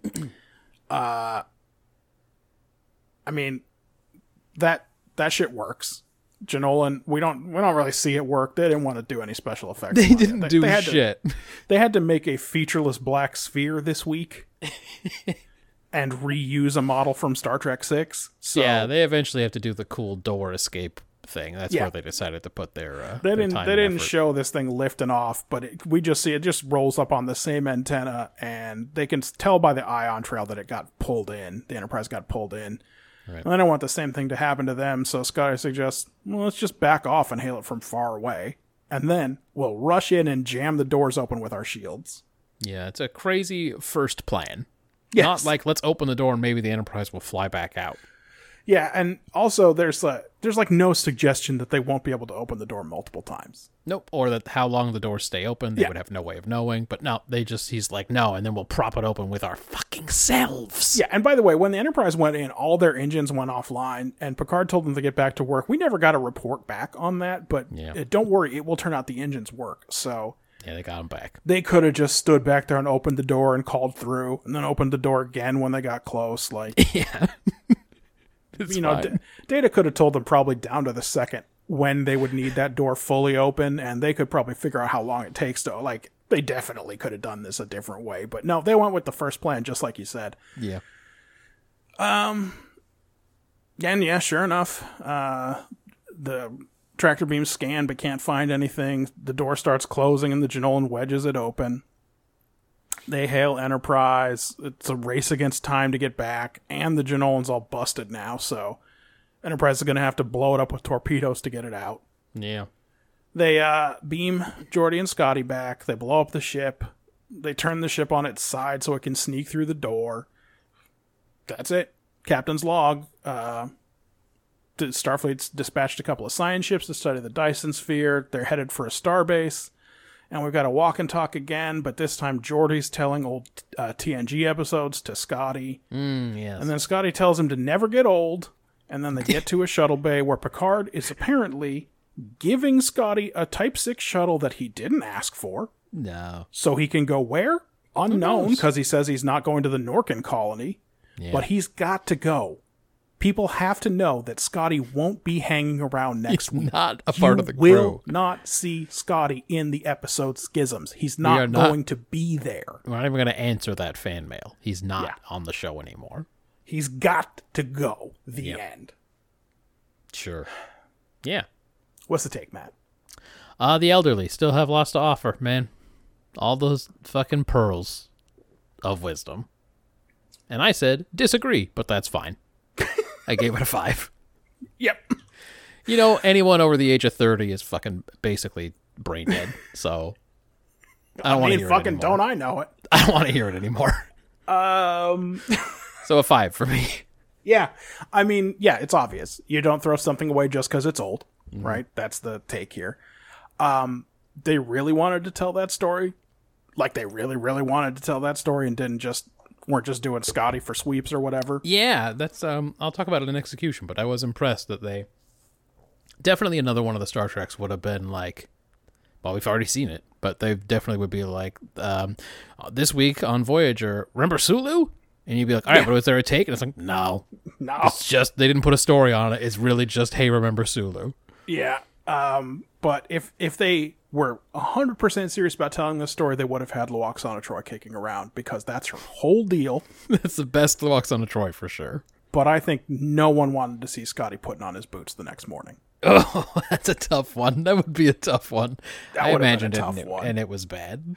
also that because again this story was half a life right it's the same story Yeah.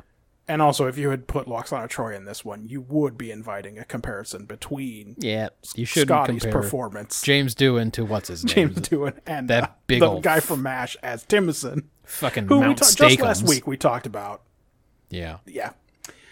Um yeah so it's fine. They've done it. They've done it uh, frankly better because half of this time was god remember Scotty? Yes.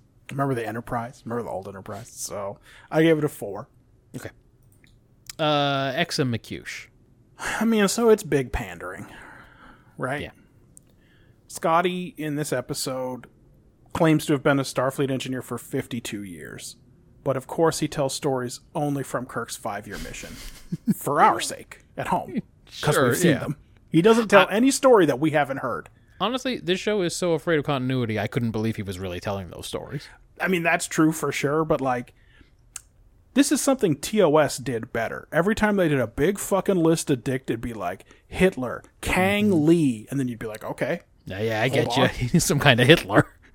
Garth of Izar, and then you'd be like, all right, yeah, yeah, yeah. Space Cool. Hitler. I'm, I'm on board. I get it. Also, an evil witch. You'd be like, oh yeah, that's, you got to worry about witches in the future. They're trusting us not to have to have heard of every example, but not in this episode. It's Yeah. it's too pandery. We got to know every reference. Data does that it's green joke for our sake. Yep. Yeah, yeah, yeah. Scotty goes and sits on the old bridge and talks about how it's the only one he ever thinks about.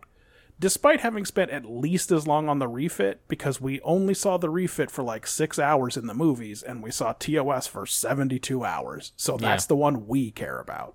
Yep. Also, the ending where they just put Scotty on a shuttle instead of taking him home is dumb. It makes no sense. I mean, it doesn't make any sense. this. Why It did they give him a shuttle? They're gonna. This man is out of his fucking depth. He has now blown up the only ship he is qualified to be an engineer on. I know. The first thing that goes wrong with that shuttle, he's fucked. he doesn't know which planets are Federation planets.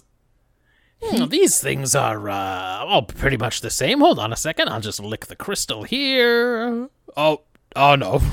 It would be like if you're you not supposed got to a, lick it. got a fucking silver alert on your phone, and you happen to find the missing endangered elder person out there, and then you were like, you called the cops and you were like, okay, I found the guy, and they'd be like, all right, cool, we'll send someone to pick him up, and you'd be like, oh no, I just uh, let him borrow my car. Yeah, he's just driving around out there, I think. Yeah, he's out there somewhere. You'll find him. He'll be fine. I'm sure he knows his way home. also, the B plot is weak.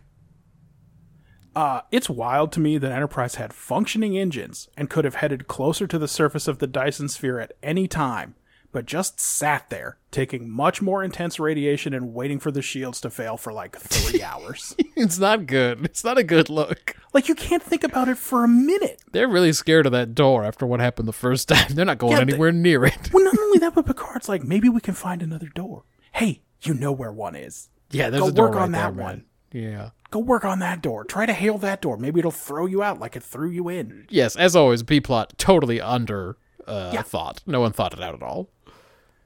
Uh, they did one interesting thing by slightly contrasting how different Scotty and Geordi are. They don't 100% talk about it, but Geordi doesn't seem like he wanted to be a chief engineer, and it makes sense when we see him on, say, the Challenger and Voyager. Like, Yeah, remember Captain this Geordi LaForge. on his way to something else. And Scotty sort of recognizes that when he puts him in command of the Jenolan, right? Whereas Scotty is a big engineer and a big nerd. Right. So that's like the one the one thing that I think they did good. Um this episode isn't in theory bad or the Royale bad. But it's not an essential watch for me. I gave it a 4 in execution and I could see lower. Uh, well, I'm going to surprise you because I said it's a six. Oh boy. And I said, uh, look, I know this was really, hey, remember TOS? Cool, right? We made the bridge again and everything. Awesome. Wow. But another Star Trek, as we just talked about, would probably have failed to even put a proper story on top of it. And at least this one didn't do that. It is Yeah, I about. guess I guess if you compare it to uh more tribbles, more trouble, what's the fucking Yeah. Uh, trials and tribulate tribulations. trials and tribulations yeah. or uh again the voyager 100th episode or whatever Yeah, where Tuvok had a memory of Sulu. yeah something.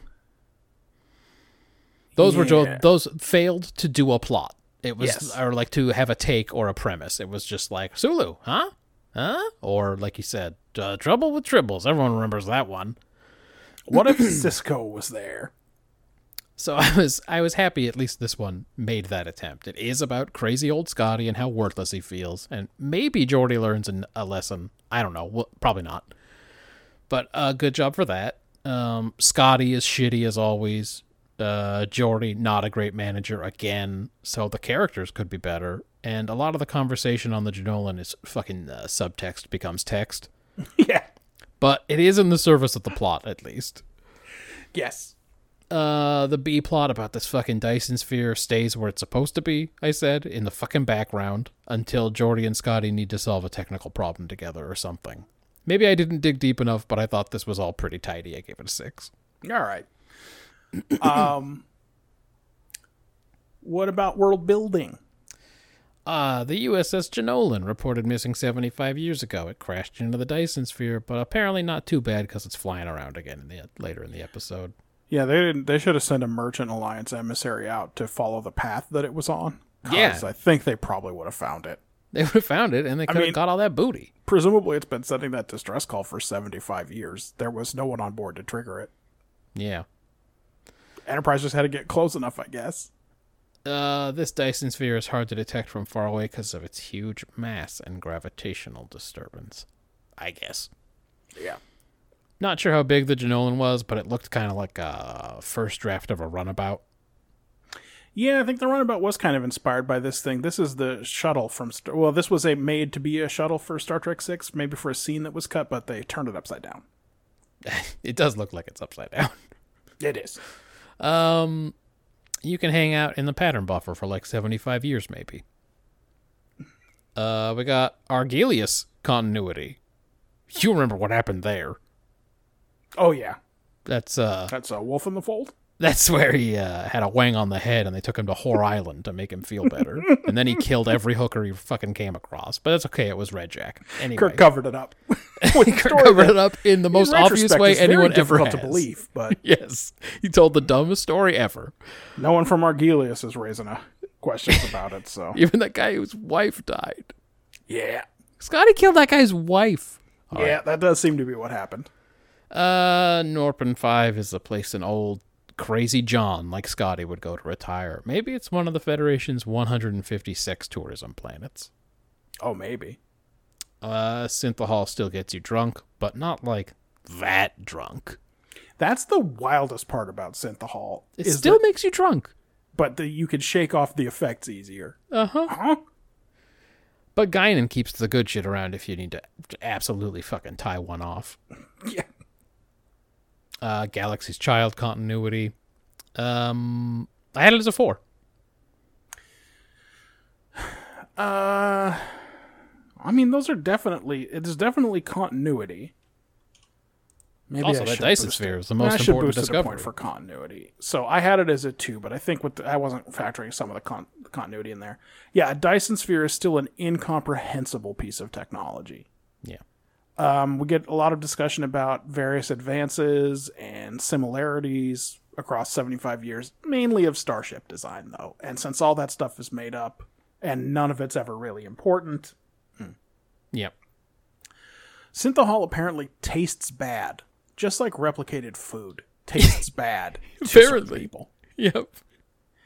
Uh, and, but everybody just fucking glugs it down. They just go to 10 forward. Everybody in the Navy, I guess, just goes to the local bar on their ship and glugs down this bad tasting alcohol. Yeah. Yeah. Because you can almost get drunk, but that's what you're allowed to have on a starship. Yep. That seems to be the case. Replicate, you eat something that's as fresh and tasty as meat in the way that an impossible burger is more like a and tasty. hamburger than some other fake hamburgers. Right. Yeah. yeah, yeah. Sure. Um, there's a Constitution class ship in the Fleet Museum. Mm-hmm. No one says to Scotty, there's like 50 Miranda class starships, which, Yeah. as far as we know, are the same age. Yeah, you could hang on one of those. You'd be fine, probably. Yeah. None of them look like they've been refit at all. No, no, they all look the same. They have the weird, they have the black grills and everything on the warp nacelles. So Yeah. yeah, um, yeah, I had it as a two, but with continuity, let's make it a three. Okay. Character, Character work. Well, Geordi is still terrible with people. Yeah. Um, He can't take this old man for like a one second. I, Picard mean, I can only guess that he is very stressed out about this analysis Picard wants from him because uh, he. Dude, now like you is this evidence that he should follow Scotty's instructions and start putting adding buffer time? Yeah. Yeah. You know, so like they need a little passing period for Geordi to go through the halls between classes here or something. right. Uh, Picard still acts like he wishes he was a pilot sometimes instead of a starship captain. Also, he misses the Stargazer and prefers it to his Enterprise for Bullshit. some reason. He didn't even remember the Stargazer existed when the Ferengis gave it back to him. He didn't even mu- remember the Battle of Maxia. What a bunch of bullshit. I assume that that is another story of undealt with trauma. That like he Huh? What'd give definitely recognized it, but his brain fucking wouldn't let him for a second. I don't know. What is that? Is that the Stargazer? Is that. Should I know what that is? Yeah. Oh, I commanded it. Oh. Uh. I don't know. It's a bit fuzzy. I'm not sure. I've that, every time I've seen that episode, I've been baffled by his response. Yeah, no compelling reason for why he preferred the Stargazer, but you know, I wonder if it was because he had even less oversight from Starfleet Command, Oh, he was just out there blasting aliens all fucking day, son. cutting them up. yeah. He never had to go to a system on the Stargazer. He never had to go to a system and solve a drug addiction problem. Nah, he didn't care about that at all. Yeah, he'd say, "What? This is a heavy cruiser. What are you talking about? Yeah, I got. uh I can like shell the surface or something. Is that what you'd like me to do? Do you want me to run General Order 17 and glass this whole planet? Because I can do that. I can do it. If the fucking Constitution could do it, I, I for sure could do it. I got what it takes. Uh, Scotty, who counts for characterization, mm-hmm. feels old and out of touch. Hmm. Yeah. I mean, can you consider that Star Trek 6 ends with everybody being like, it's time to retire, that's not that weird. Yeah, I mean, and they all look pretty sad about it. Even in the last scene of Star Trek Six, they, it's not like they're all ready now. After That, that, weird adventure. scene They when for some reason sad. Uhura gets a call from Starfleet saying, we're retiring the ship. Yeah, I know it's uh, brand new. we're to be retired or whatever. To be, it's like um, Have you seen the teacups on the Excelsior? That's what we're. That's the direction we're going in now as Starfleet for a while. Also, I'm pretty sure in that first scene where uh, Spock vouches for Kirk, Kirk says that they're going to retire soon. So, like, yeah, okay, what is it, three weeks early? Who gives a shit, Uhura? like all of them. Spock should say, "Do they know I'm going to live another hundred years?" I'm not retired. what am I supposed to do? Go back to Vulcan and Like- fucking argue with the computer? Ah, Kirk made Captain young. It makes sense that he's kind of the same age as like Scotty and Uhura. Chekov should be a little younger. He should have probably another ten years in him, though, huh? Yeah, well, this doesn't sound right. Maybe he can transfer to Sulu's ship. Yeah. Uh, but he did kind of fuck the dog on this uh, all this security stuff when uh, Valeris showed him up in the when she shot the mashed potatoes. He was like, "Ah, it's time for me to uh, time for me to pack it in. I should never have been a security guy." anyway, Scotty feels old and out of touch, uh, and no one else is in this episode. It's Geordi, Picard, and Scotty, and that's it.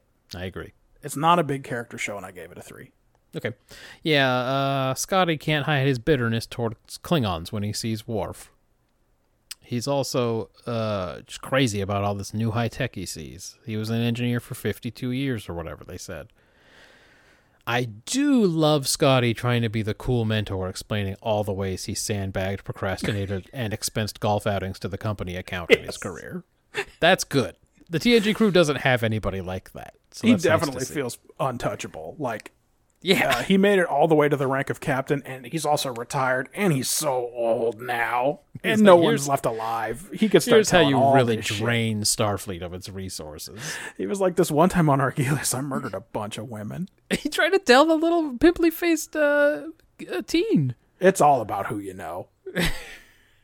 He says to him, "Now the hotel room's on Argelius. Oh, Argelius, that was a hell of a planet."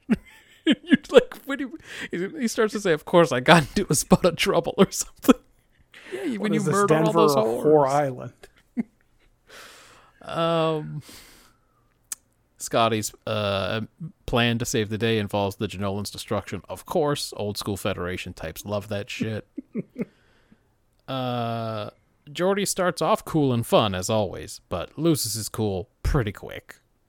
Also, if Jenolan gets towed back, they're gonna figure out what he did that killed Franklin, Yeah, and maybe it was just a mistake. But Scotty didn't get where he is by uh, not cleaning up after himself. yeah, or having someone to clean up after him. In the case of Argelius. Yeah. Um, Scotty does seem pretty spacey, but still, man, like he took another one of those famous Montgomery Scott wangs to the head. I think so. Like, give him some time to acclimate, man. Geordi should have fucking sent him to his Leah Brahms program where he could stick his head inside the engines and ask the computer about what was going on there and stuff. And that lady would have perved on him, and he would have loved it. Oh shit, yeah. If she said to into him, "When you touch the engine, you're touching me," Scotty, he would have been like, "Oh, Dude, he would have jizzed right there. you know who I like? Geordi. Geordi's cool. I get this guy." yeah. Uh, you suppose Frakes suggested that great one-liner about ringing the doorbell on set? He's like, "There's the door. Should we ring the doorbell, or whatever?" Could be. It it falls as flat as the fucking sawdust pancakes he used to make for his dad in Alaska. is the worst one-liner, and no one remarks on it or looks at him. I make a great blackened salmon. What? What do you mean blackened salmon? you put like Cajun spices on it? Nope. Nah, I just fry it up till it's Just cook it. Just cook the You know how good it. fish is when it's hella overcooked. All rubbery. I just cook it like you wouldn't believe. also, my secret: I never wash the pan. Oh, because it's cast iron. Nope. No. nah, it's just grody. You need a certain amount of groat on that fish. Uh, yeah, that joke did that. Uh, that did not land. No one gave him props. No, no one said anything to him.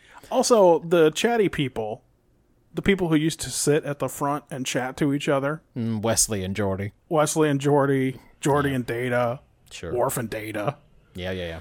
they don't sit up front no more. It's just Data and who was it this Rager week? or Rager? Yeah. Yeah. she pulls that sick maneuver in the end where she goes all sideways. No one. Yeah, no one had to tell her to fucking turn turn the ship No one on told her, its and no one says great flying.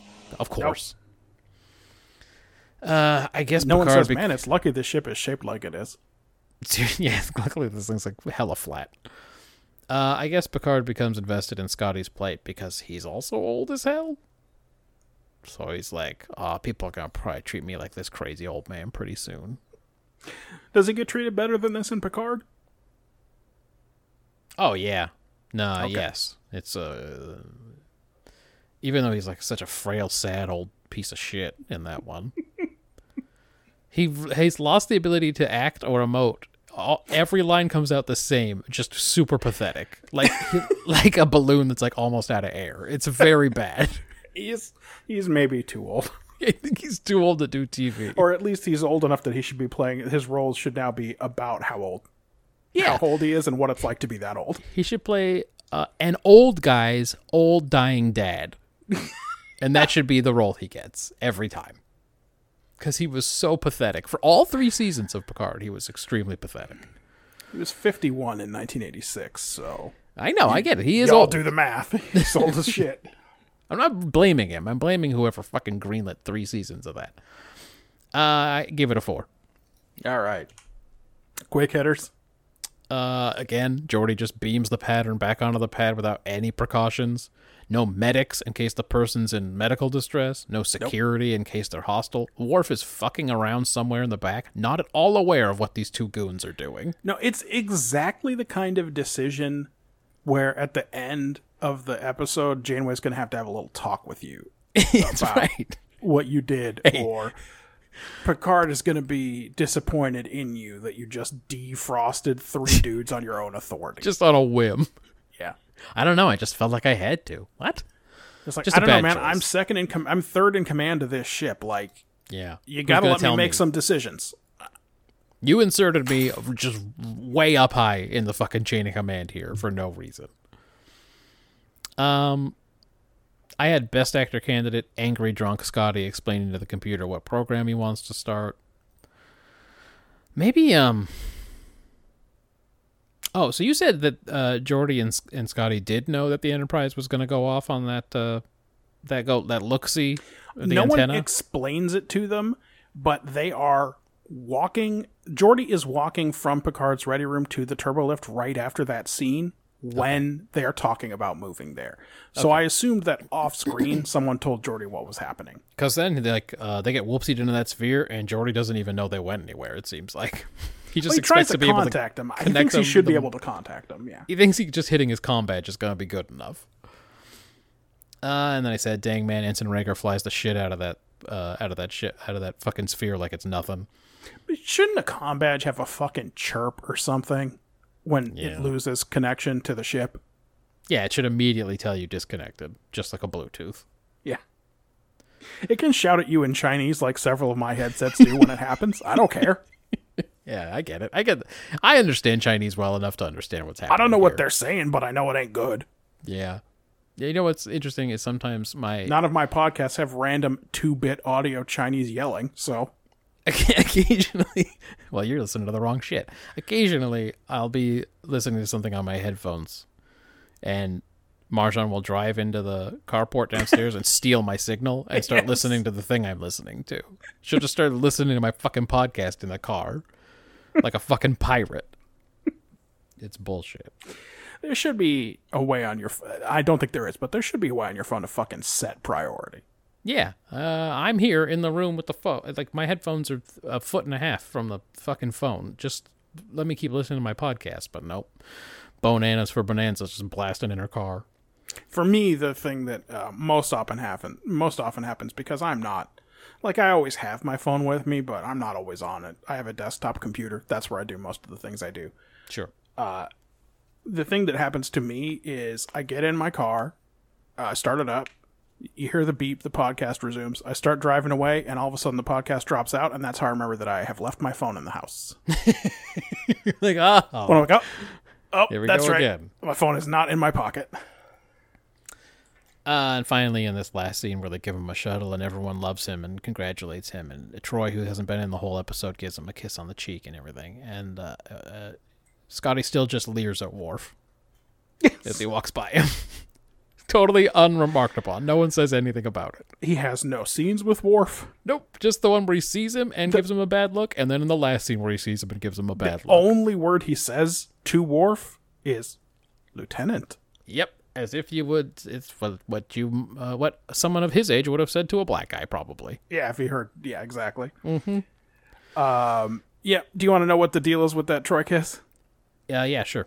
Yeah, there's a deleted scene. This episode was eight minutes long.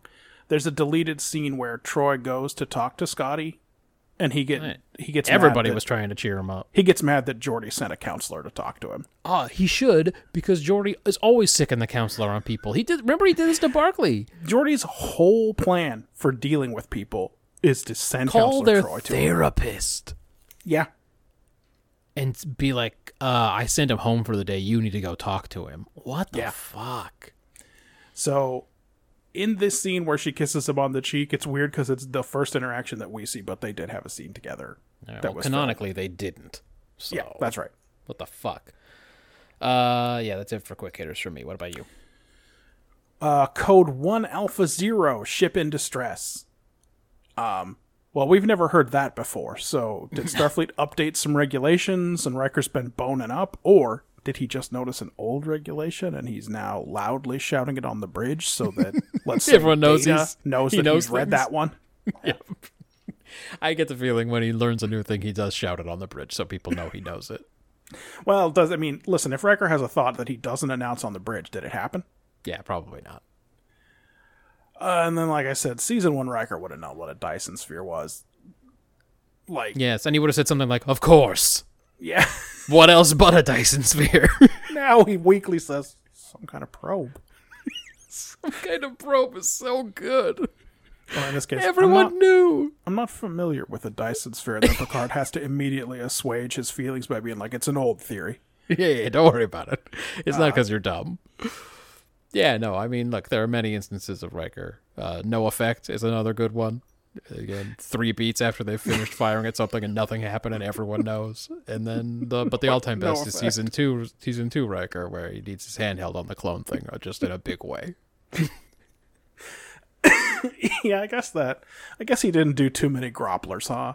He does No, okay he grappled a the, lot in season one. he does okay with the Guardian of the Tkon Empire. Uh-huh. Um, which, by the way, I think that's part of that Star Trek game that came out a couple months ago. That's only on the Epic Store, so I haven't played it. Uh yeah, I heard But that Yerk that was- played it, seemed to like it. But gonna he likes all out. Star Trek, so what does that mean? It literally means nothing. You can't trust his opinions on anything. Yeah. Um. But he's still on scan he's still in scan season. Yeah. well, I mean, he's gotten. He just finished what? Coming of age. He's getting deep now. Uh, he f- finished Transfigurations. The Transfigurations is not scant. Transfigurations is his regular sequence. Oh, that's what you mean. Oh, where he is in the scants. Yeah, I in the know. scant rundown. Yeah, yeah. Um, I was weird. I thought on the Jenolan when Riker said, "Worf, go do something, so we can have a little beat when Scotty sees a Klingon." You know, Sam Clemens protocol. That's right. It was the same basically, except Scotty took it way less well.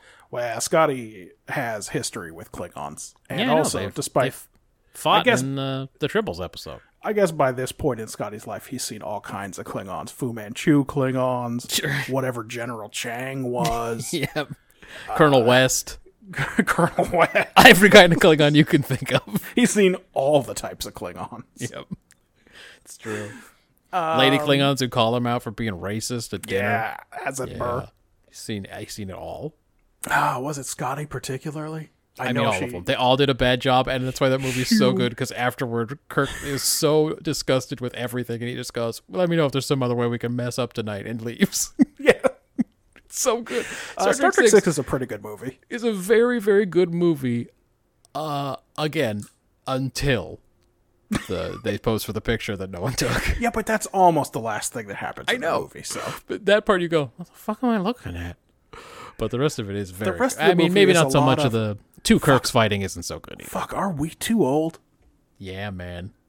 Hey, That's Fuck, the man. underlying theme of all the Star Trek movies that are good. Are we just Yeah. too fucking old? just too goddamn old. Should we not be in charge of anything because we're too old? Oh wait, this episode Relic says, "Don't worry, not so fast."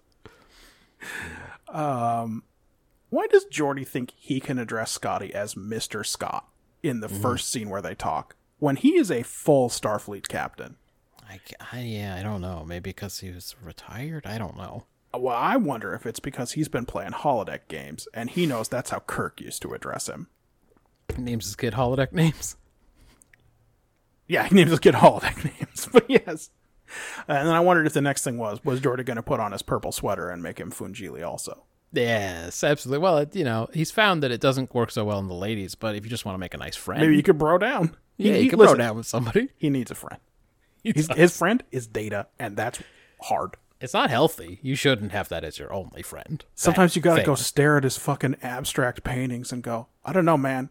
If I painted a weird deep hole like that, I'd go talk to Counselor Troi, but you're supposed to not have emotions, so.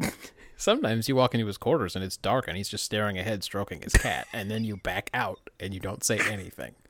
You just don't bring it up. Um, this kid looks like the duties he has to get back to include running the popcorn machine at the ship's IMAX theater. like they sent him to go take Scotty to his quarters. I can't believe he's got hates him. mission critical work to do. he hates him so much. He hates. He would probably murder him if he thought he could get away with it. Scotty's uniform. That's how much he hates this guy. Is not clean.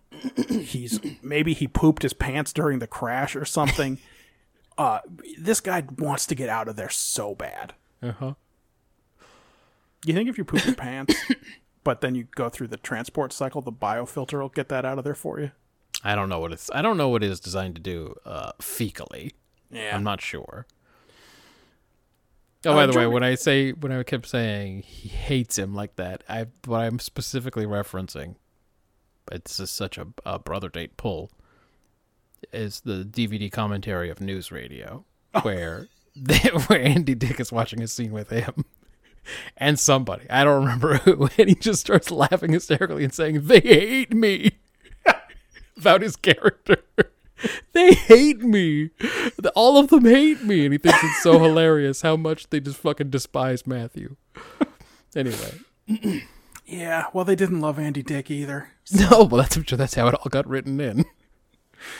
Uh, Geordi really lays out Starfleet's philosophy with regard to ships when he says if the Jenolan didn't have so much structural damage, it would probably still be in service. That Yeah. 100% accords with what we have just seen, say, in the Dominion War. Yep, Or, 100%. you know, every single guest ship that showed up in. they would have put an extra phaser cannon on that thing and called it a fighter in the Dominion War. Yeah, up until the we see the Phoenix, every single other ship in TNG Is- has been a is old. Miranda and Oberth or an Excelsior. Yeah. All ships from the movie era. Yeah, and then, the, you know, there were some kit bashes at Wolf 359. Oh, and I guess we see the Constellation, but that is a, also a kit bash Yes. of movie era parts. So Right. Uh the Oberth. We see the Oberth. That's got um we see the uh corridors and they look like TNG corridors. they right? do look like the TNG corridors, but the Oberth is did the see the O- Grissom from. Yeah, we did see the Oberth in the Star, Star Trek, Trek 3? 3. Yeah. So it's not uh it's not new either. Um, I don't know, man. Why would they give him a shuttle? I mean, just it's so super- yeah. wild. It's just like They don't really explain it. It's just They just- incredibly difficult to think about why that would happen. Yeah. Uh, Which one did they give- give him? Hmm? Which one did they give him? Oh, this is a good question. I bet Memory Alpha knows. I bet someone knows which one they gave him. I wasn't it's paying close probably enough visible attention. on the thing, and you know, I don't think. I wonder if it was the Elbaz again. Yeah. no, Just the El- wasn't the Elbaza Type 15. I don't fucking remember. This, I think, was a Type 6. yes. Let's see. Act 5. Which one did they give him? You do, do the Goddard. Yeah, see, I don't even remember that one. That's fine. They can give that one away. It was shuttle number 15, replacing the shuttlecraft Magellan lost in 2368. I mean, I'm sure we remember when that happened, but I That's the, The one they used in the next phase. Ah. And then they gave it to Scotty. let's in apocryphal. Let's find out what happened to it. okay. Uh, do-ba-do-do. Uh, Scotty rechristens it the Romaine after Mira Romaine. Oh, I thought it was going to be after the lettuce. Maybe in the novel, uh, crossover, Scotty stole the USS Yorktown to rescue Spock from Romulan captivity Sure. and used the Goddard's comparatively powerful computer to control the Yorktown in place of the hundreds of crew members it would normally have required. Uh huh. So I guess the Yorktown that got cap that got uh, that he stole in Apocrypha. Oh, we're going deep here. Uh, I mean, it just looks like it was probably a Constitution class ship, but I thought Yorktown was the one that got renamed Enterprise A. It was. Maybe they then had to rename another Constitution Yorktown. it's Wow. complicated. All right. Anyway, that's what happens to that shuttle. I give Best Actor to Geordi, and uh, for Worst Actor, Scotty gives a weird line read in that one transporter scene that I suggest they could have cut, Hmm. where he says to Geordi, "Never get drunk unless you're willing to pay for it." The next day, Like the I think I actor. I think I couldn't actually read it weird enough. yeah. I don't know if that's worse than say that ensign that looks like Child Picard, but it's what stuck with me. Sure. Okay. That's fair. All right. So we took a long time to get through one. Yeah. Uh 33 points. Sure. I mean, that's that didn't used to be an impressive score, but No, it's not impressive, These days- but uh you know, 33 points is what won last week. Yeah, these uh, days that's not also the week before. Yeah. And also the week before. Uh, it's actually pretty weird. And it's better than the winner from, the week the previous week. The last time something higher than a 33 one was Rocks and Shoals in week 124. So So you see what I mean? 33's got a chance, huh? In with Yeah. a chance. Um, second place last week was Voyager. Hmm. So the next episode we're going to discuss is Fairhaven. God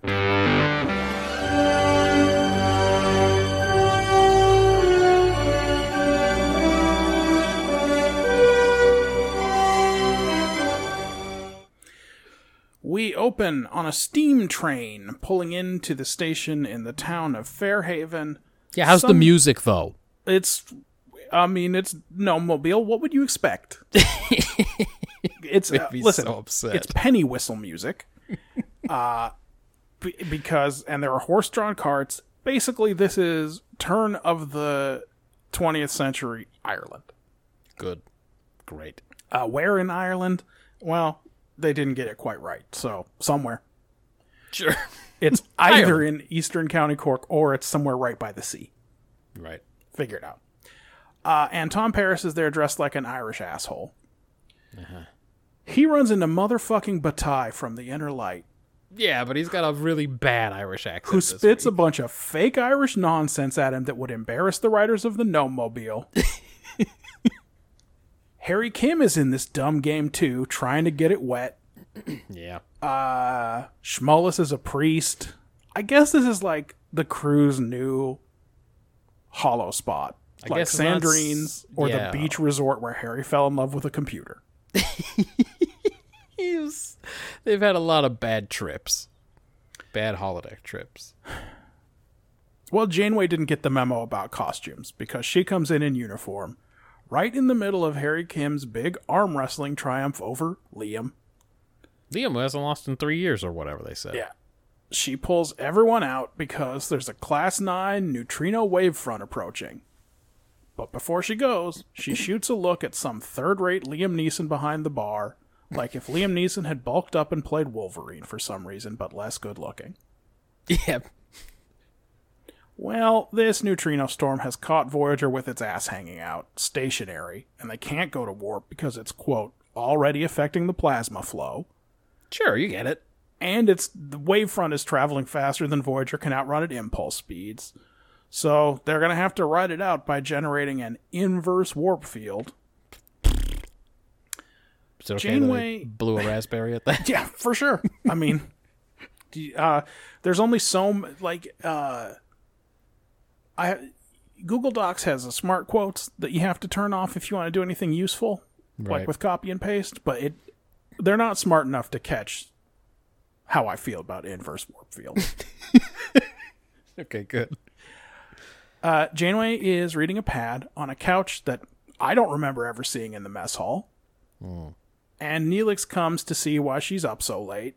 And it turns out that she grew up in Indiana, so storms have always made her uneasy.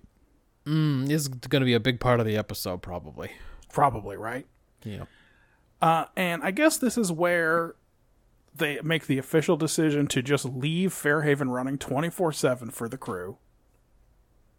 And when Neelix leaves, Janeway gets another crazy look in her eye, and she goes right back to the bar Sullivan's to talk to the bartender Michael, who talks her into staying for a game of rings, and this game is flirtatious, but only if you're dumb. yeah, well, luckily, lucky for us at home. Like it's really Janeway's much more pretty dumb. mean spirited than anything. Yeah, Then they arm wrestle, sure. and and at some point she starts doing like she's like half doing an Irish accent, like she's back from a semester abroad. Uh huh. This guy tells her, "Don't send me no letter because I can't read." And then his wife Frances comes in, but don't worry too much. She's plain. It's, it's not a thing. It's not a Yeah. threat to this romance that we're all so invested in. Yes, this, is- this scene was life changing for me. Yeah, Janeway bugs off, and in the next scene, she's going to get a radiation shot because remember these neutrinos. Yeah, They yeah, they don't have such as a catwalk to go live in. right, they can't go hang out in the catwalk. Oh, um, but also she's there so that she, she and Schmollis and Tom Paris can talk about how great Fairhaven is and how Tom Paris should totally expand it into holodeck too because it's Please so don't. great. And they all have a laugh at Schmollis because he wants to play a bigger role in the village because he's the priest there. And then it's up to the bridge to ride out the shockwave. And uh, they're fine. Tuvok Station smokes a little, but they get through the leading edge more or less okay.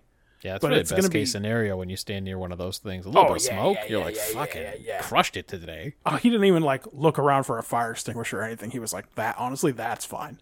He's like, that's good. Actually, it's good when it does that. And then it, later, when it explodes, it'll have less energy. Honestly, I kind of like the smell. uh, it covers up the stench of humans. That's right. that's right. Please remember.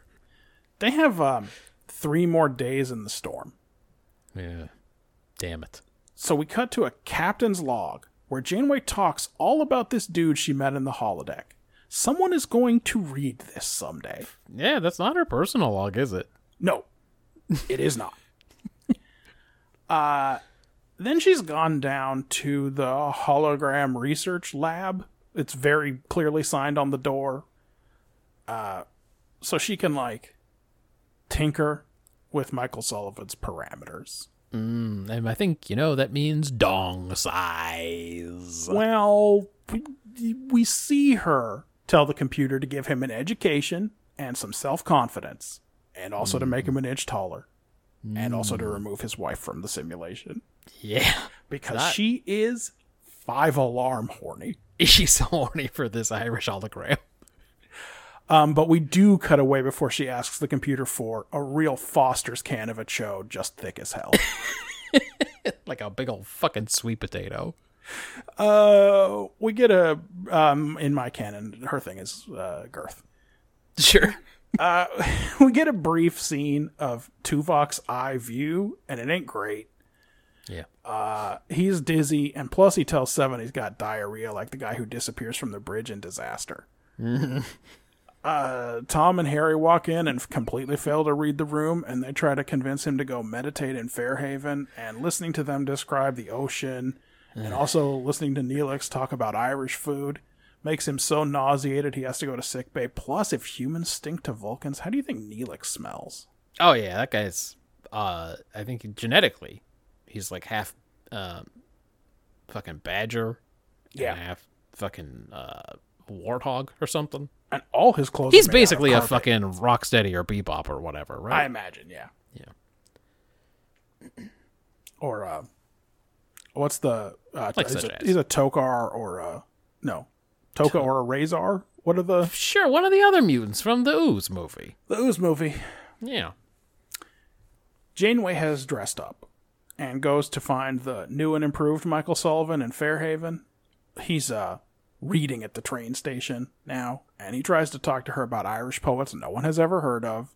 Hmm. And they're about to set off for a walk to Castle Odell when Chakotay comes up in uniform, I guess so that he can chuckle about her dress. Who cares? Yeah. Uh, I mean, he does, because back on the bridge, Chakotay starts to pry about Janeway's new interest in Irish culture. She's got one of those poetry books with her.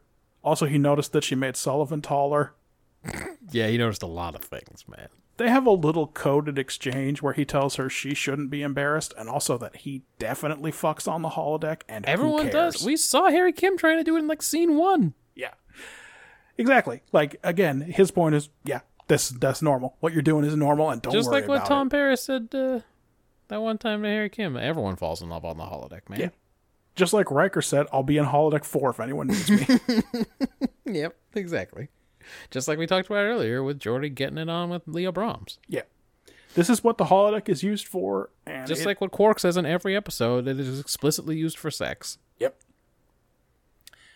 Uh, so they do this little coded exchange about it, but it's like not that coded, and they're right on the bridge, and for sure Tuvok can hear them with those ears. Oh yeah, man. Tuvok and fucking I bet the Hirogen are listening in. Everyone can hear this shit, man. If not them, then at least the hierarchy. Yeah. Oh man, you know Jason Alexander's listening to all of this fucking shit. Nah, man, that's the think tank. The hierarchy of the potatoes. The potato okay, men. they do listen a lot, but you think Jason Alexander's not listening? No, I for sure. Don't be It's- stupid. He's listening. No, the trailer said he was there. uh, we cut I'm to. surprised they didn't give Jason Alexander a shuttle in the end of that episode. They like, he's not on the show, all He's right. not coming back. Don't worry about it. We sent him away on a shuttle. Yeah. Um, we cut to a big Irish dance in Sullivan's, and Janeway's just twirling and twirling with this guy, and she's out of breath. And then she has the room fucking cleared so she Hmm. can sit on his face. it's um, it's bold considering we already know the crew are just wandering in and out of this program Yes, she has given the crew twenty four seven. This thing is on twenty four seven. Uh, but she she straight up tells the computer to clear all other characters. Yeah, get them all out of here because like they can't be in the way when I am fucking this dude. I'd fuck him with all these people around, but like they'll get in the way. yeah, it is time. Yeah. Um, but the next morning, in her quarters, she is melancholy, and she has all of the Irish books recycled. When Neelix comes in to tell her about the big rings tournament he's throwing at Sullivan's, she is not interested. Mm-hmm. But that's where we cut to again. The whole episode takes place in this fucking backlot. Uh, Seven's crushing it at the rings tournament, and Batai fucking sweet talks her into sitting down to have a date somehow. Yep. Uh, Neelix is behind the bar, and it turns out that that's because the holographic character of Michael Sullivan is drinking morosely in a corner, and Schmollis and TP think that's weird, so they go to talk to the hologram. It seems like they think it's weird, but then I think it becomes soon. I think it becomes a, a, for some reason an important thing in the story Uh huh. that they are very worried about and need to fix. That he's depressed. Yes. They're not. They're like, we should deal with this. Um, he is heartbroken, and he's not cool about it because he's also he's drinking for the first time in 15 years. He kicks a chair, and that gets everyone's attention. So everyone in the bar hears when it turns out he's busted up because Janeway's gone and he can't find her anywhere. And he draws a picture of a little outline of Voyager, and he shows it to Tom Paris, who is scared. Uh-huh. Uh-huh, and the whole ship shakes Yeah. when he pulls a lever. He thinks Paris knows where she is, and he gets in a big, dumb holodeck Irish fist fight with him and the whole bar. I guess the holodeck safeties are off or something. Listen, we don't fucking know what the holodeck safeties do. It's hard to Here- say, but they all get hurt. Here's a couple of things we know they don't do. They don't stop O'Brien from hurting his arm. Yeah, well, yeah, sure. Uh, you could, I mean, you could hurt your joints doing all kinds of things. That would be a tough one. do stop a fake phaser from killing you. Yeah, We learned that last week. You can get tossed around a bar by a drunk Irishman, though. Yeah, or like, I don't know. Maybe Schmollis hit Tom Paris for no reason. Well, those two are the, I say in my notes, they're the Worf and O'Brien of this show. oh, for sure. Just always fist fighting and shit. Um, Yeah. So, because after this, Janeway finds the crew getting patched up, and Schmollis, um, he takes her for a little walk so they could talk about what's going on.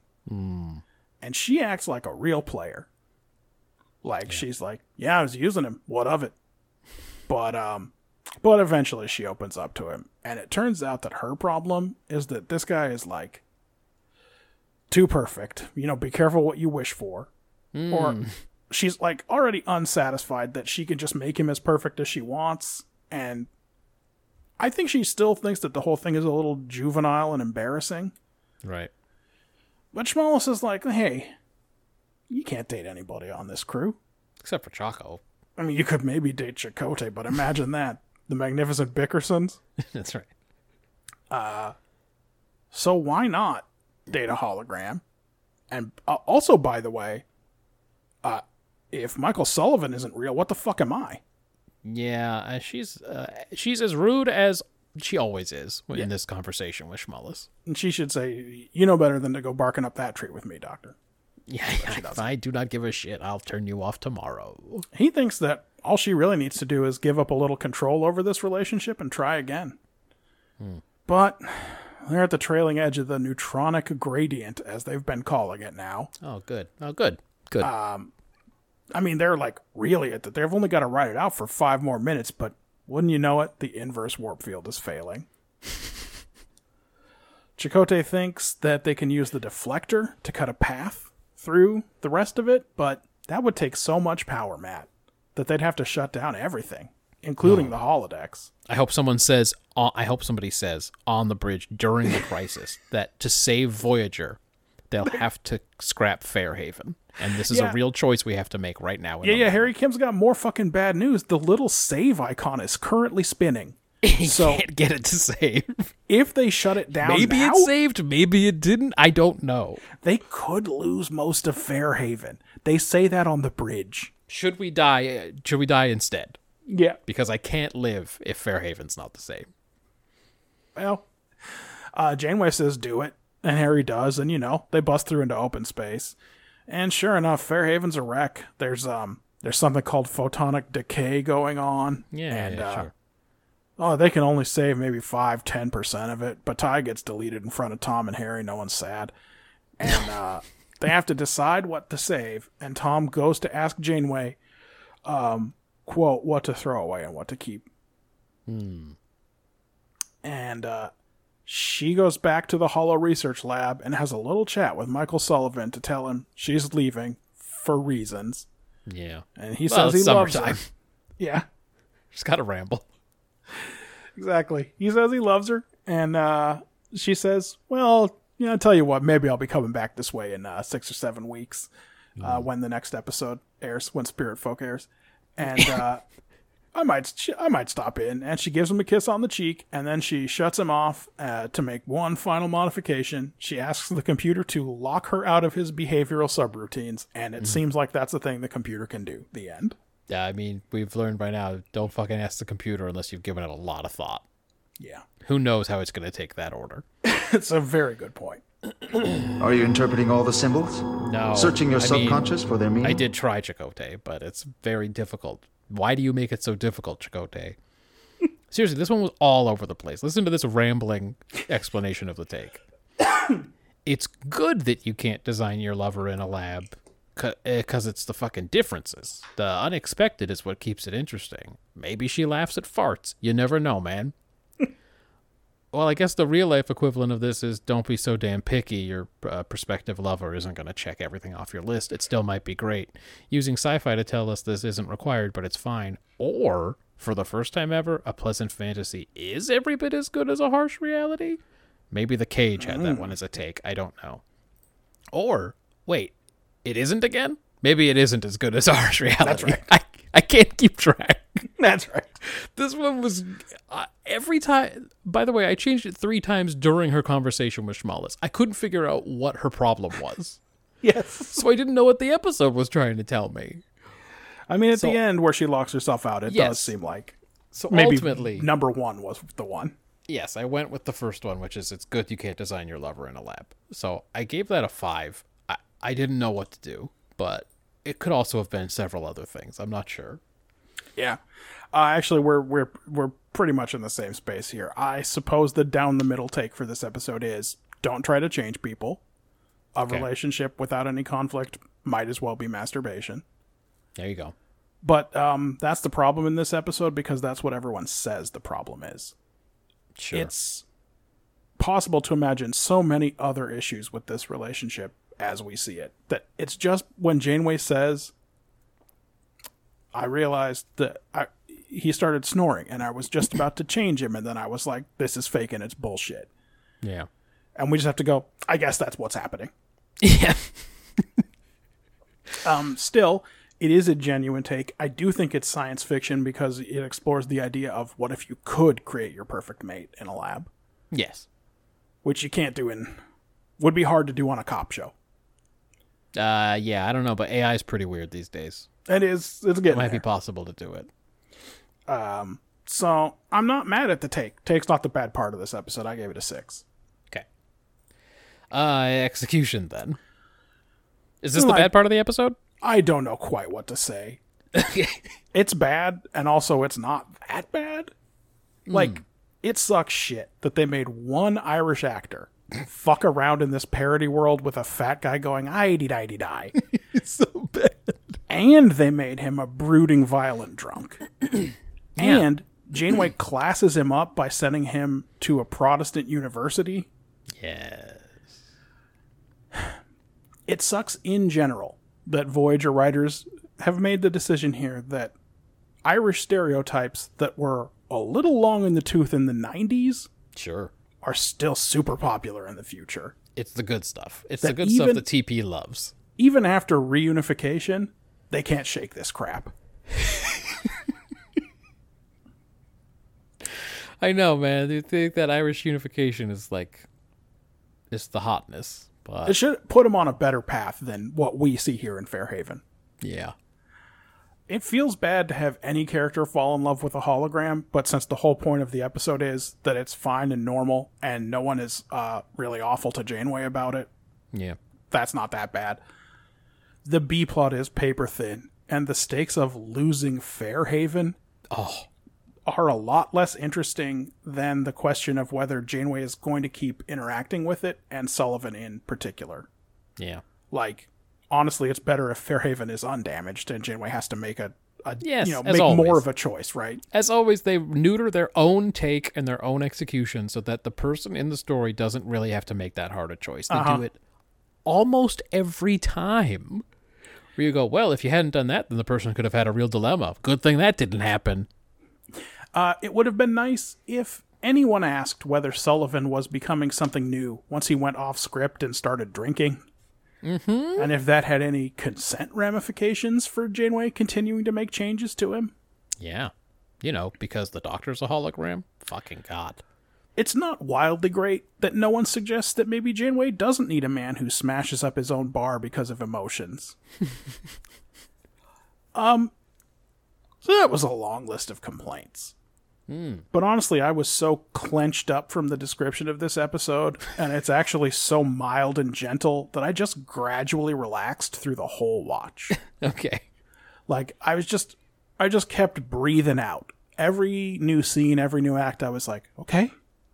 It's, it was like Homer Simpson said, you know Yes. what's great about you, English? Octopussy. I must have seen that movie twice, and then I was like, Exactly. all right. Yeah, that's not so bad.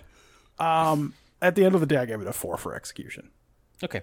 Uh, I said, yikes. This depiction of the Irish is as bad as I'd expect. Fuck me. Being Irish must be weird.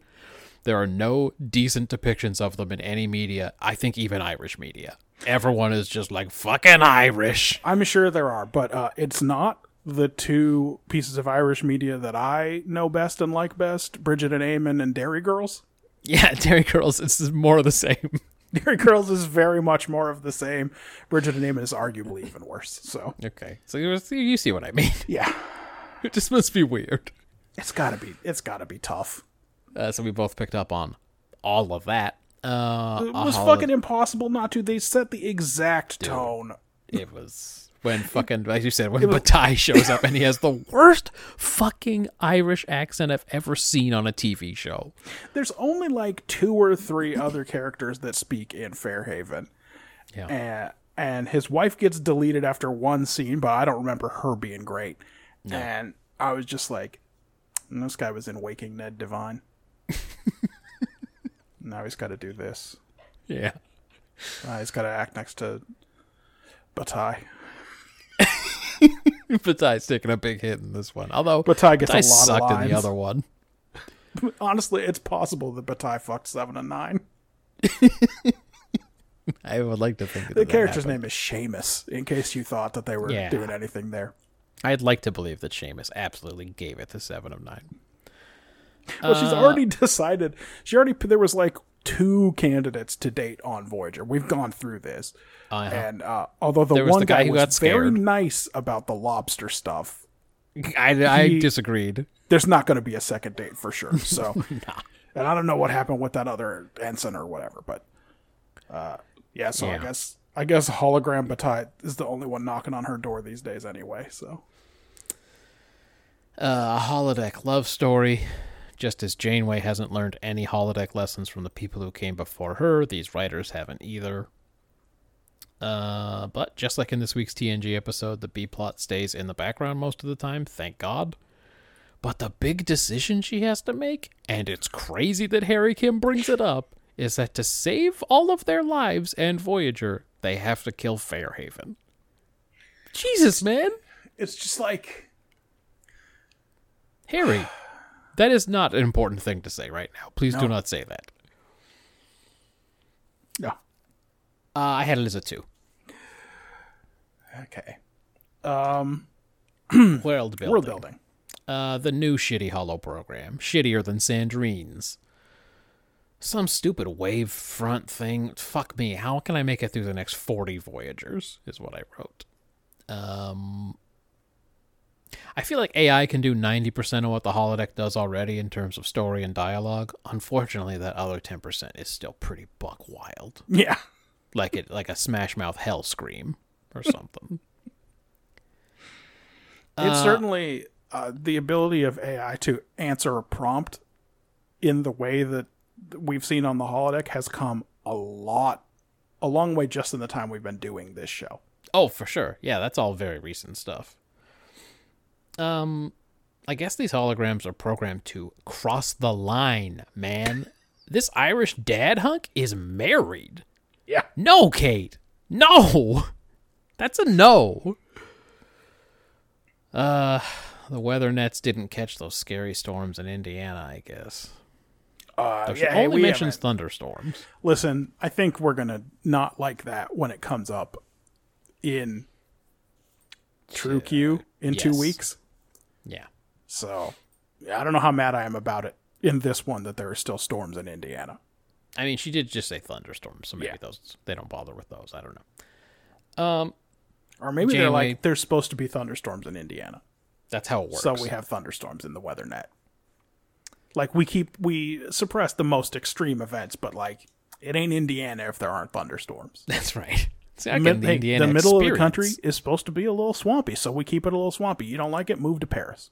That's right. You can just do that. You, in fact, you don't. You can you can live in Indiana and go to Paris when it's too swampy. That's right. That's right, man. There ain't no economy. Don't none of this matter. Nog uh, Nog beams to New Orleans to eat dinner every night. Yeah.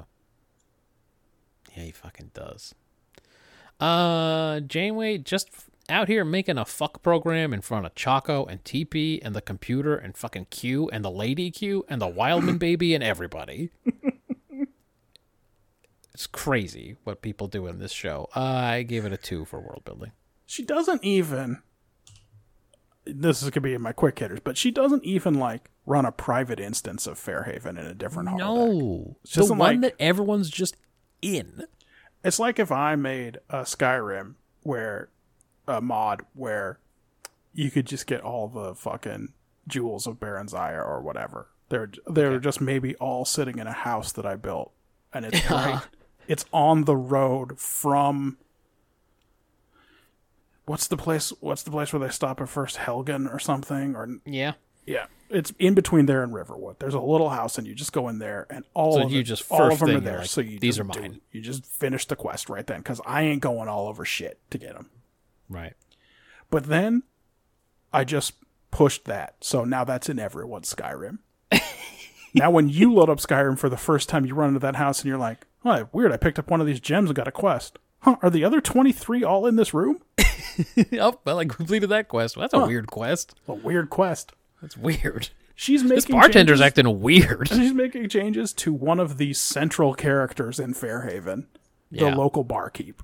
It does seem like most of them are unnamed and they all have the same voice, kind of like in Skyrim. Listen, we know this character is important because Chakotay notices he got three centimeters taller. Yeah. Sure. But yeah, she's not. I figured that was because instance. Chaco was checking up on her, but yeah. I mean that too. Uh, yeah. All right, so yeah, two for me. Uh, Vulcans are like allergic to neutrino storms, despite the fact that neutrinos pass through basically everything untouched, and to detect them, we have to build these huge pools of water miles underground. Or maybe it was a neutron storm because like they were, it was neutron stars colliding. They kept saying neutronic. Over and over again.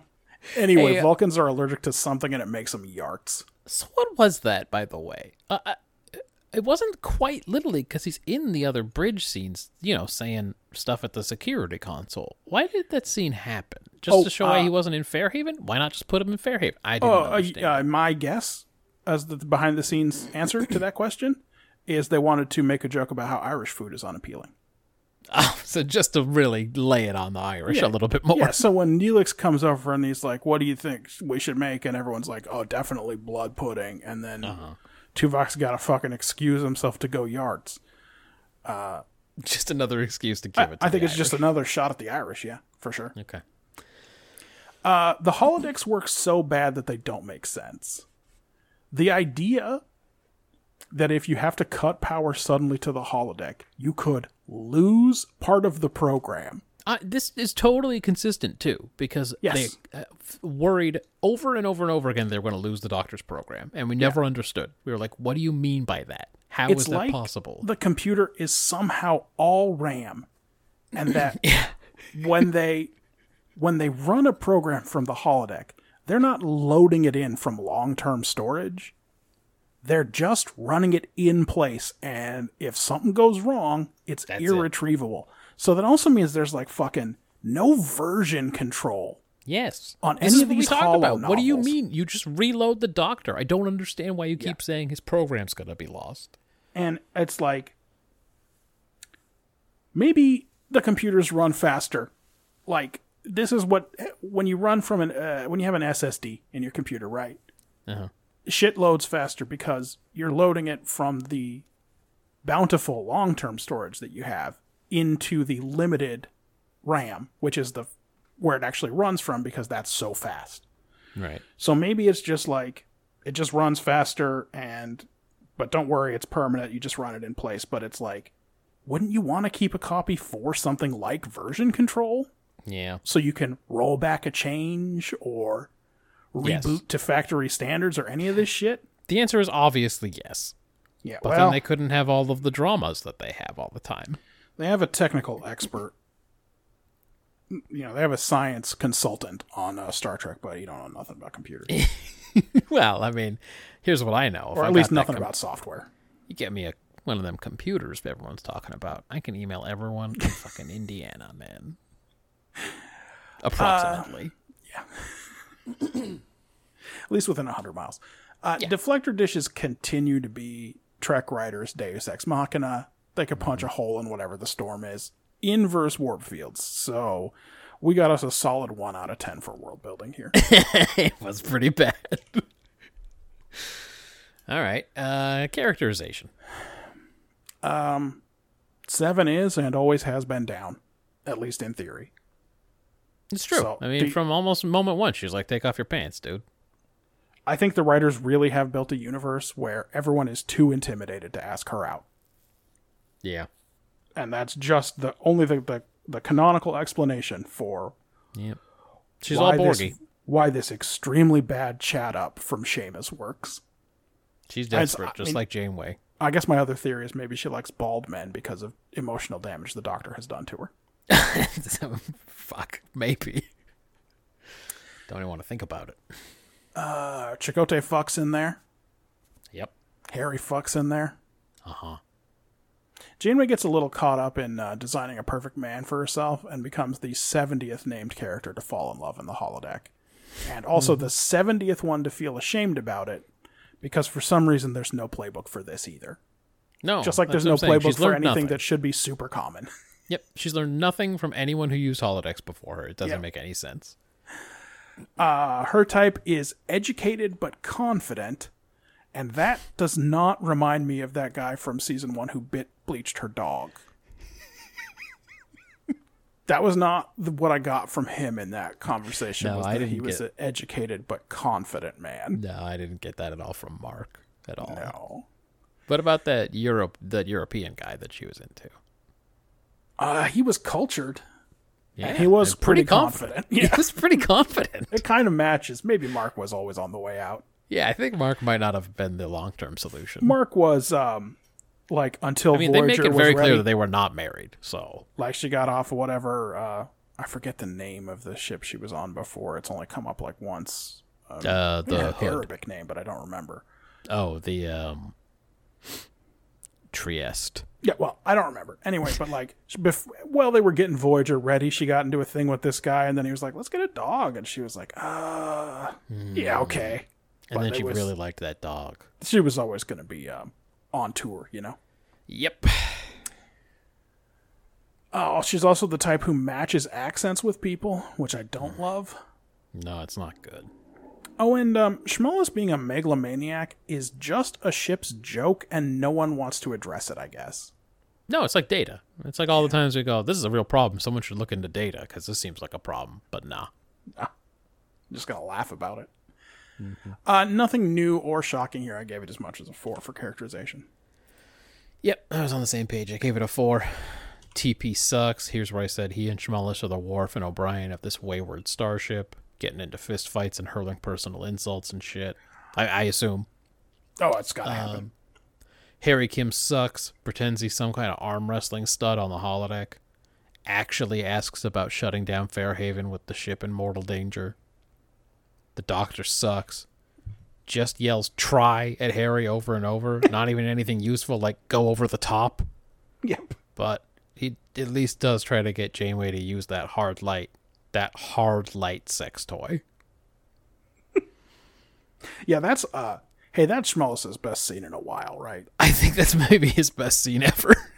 When he's when just he's like, like, it's just like "Hey, it's hey, it's fucking fine. You're way too embarrassed about this thing. It's normal." Ever, go- By the way, I I looked into the files. Everyone does it. yeah, just go just go get after it. The only person who ain't fucked in there yet is Naomi Wildman, and that's because of some settings. That's right. She's not allowed to fuck. s- I almost said Squirtle. What's his name? I looked into it. She's definitely curious in there, but the ship's computer won't let her get anywhere. Yeah, it keeps telling her she can't ask that question anymore. So it's going to change the topic of conversation. What's the guy's name? Not Squirtle. Flotter T. Otter. Flotter. Thank you. You know she's asked to see Flotter's business for sure. She asked Flotter if she could see his little jumble. Uh, Janeway, we are told in dialogue, is an Irish history aficionado. Uh huh. Yeah, for its uh, whole cloth. They knew that that was just going to come out of nowhere. They're like, By the way- someone's just going to have to say it. We know canonically she's not great at historical research. That's right. She she was very certain about a certain ancestor of hers and the bad guy from Lost, and that is not how it happened. Oh, she falls for a fictionally married man and then goes in and unmarries him. But Yeah. like, Listen, she's got to if she's gonna uh, have a masturbation fantasy, like one of the characters in the league, she has to first do this setup in her imagination about how the wife's dead now. But it's, but it's fine. that's right. Then I said, but like, where's the danger there? Where's the risk? I bet you can't get hard for him now. Well, um, you got it right. she straight removed everyone in the bar so they can fuck, knowing her crew is just moving in and out of this program. Yeah. Then she went back to the reprogrammer thing and was like, make him so enraged at my absence that he'll literally kill. Yeah, I don't think show she did you. anything about that. Then she I think that yes, was- Tom Paris can't program good, and he put some Irish stereotypes in there. It could be. And she goes, Yes, that'll show you, Mark. then she says to a hologram, the doctor, that she's become romantically involved with a hologram, if that's even possible. Yep. Jesus, Kate, can you not suck one time? It's wild that nothing ever shakes this blind spot that she Yeah. has for him. We're this is season six, bro. They've been through everything together. He said, um, "Hey, let's go talk about what's going on, cause Like a real person would. because it ain't great." And then, and then she didn't say, "What? You're a program." She went and had this talk with him, but in the middle of it, she absolutely is like, "Anyway, it's a fucking computer. It's nothing." some kind of fucking computer thing. Tuvok gets basic or whatever. Seven understands subtle humor now. She knows these guys are fucking with Tuvok to make him get sick and smiling the whole time. uh, we don't know canonically that she likes Tuvok. No. No, I mean there was that time in the year of hell that didn't happen where she was like had to be his uh fucking eyes or whatever because Oh, he yeah. saved her life. No, Neither But that didn't happen. Um, No, she she doesn't. She may not like him, but she saw him fucking wobbling around at the table because he was dizzy, and she was like, Mm-hmm. "Hey, what the fuck's wrong with you?" Yeah. And then these guys are fucking with him and she's smiling the whole time. I was like, "Shit, so now this character understands the subtle humor. She's like, oh, I see what they're doing. This is the good stuff. Um, and I said, oh shit, Choco caught Kate stepping out. Fuck, man. So embarrassing. I was embarrassed watching it because he was clearly keeping an eye on her.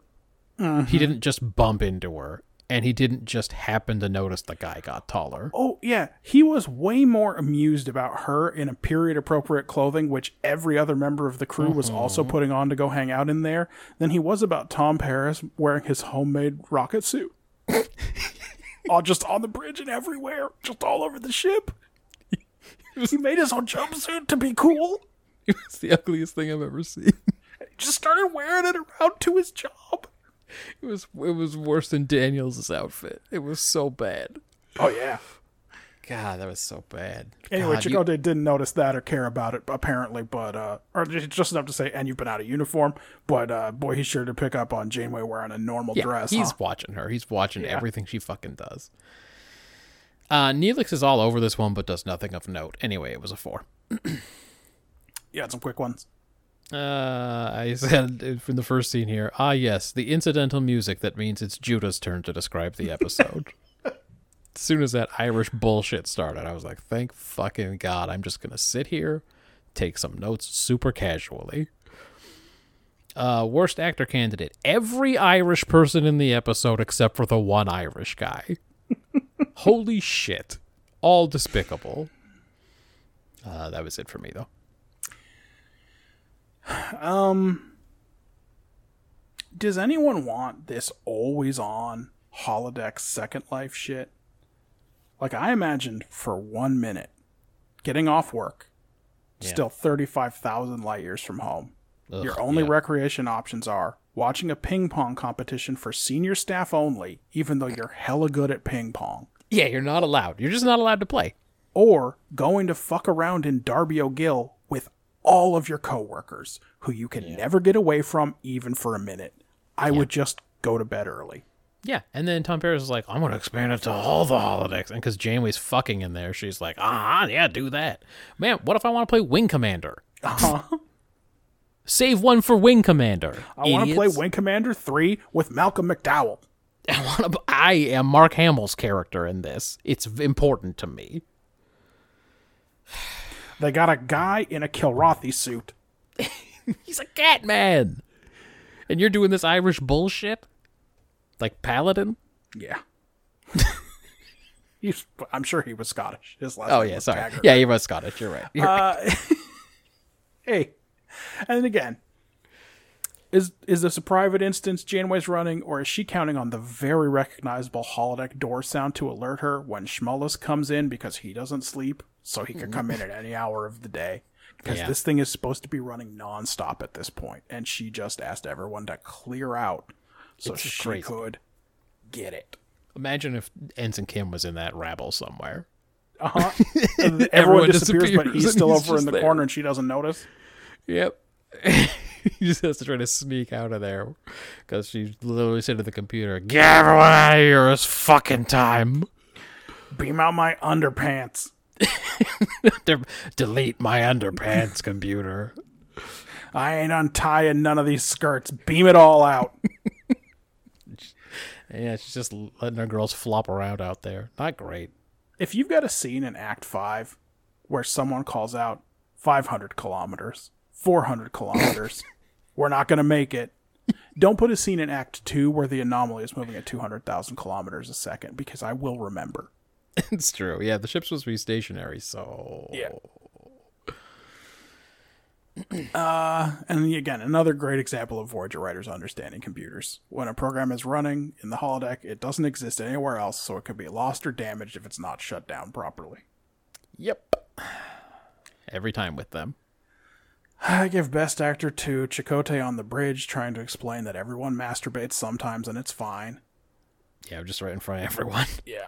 And uh, Worst Actor to uh, Batai slash Seamus. He's the he got the most lines, and he did not match the accent or tone of the actual Irish actor he was working with.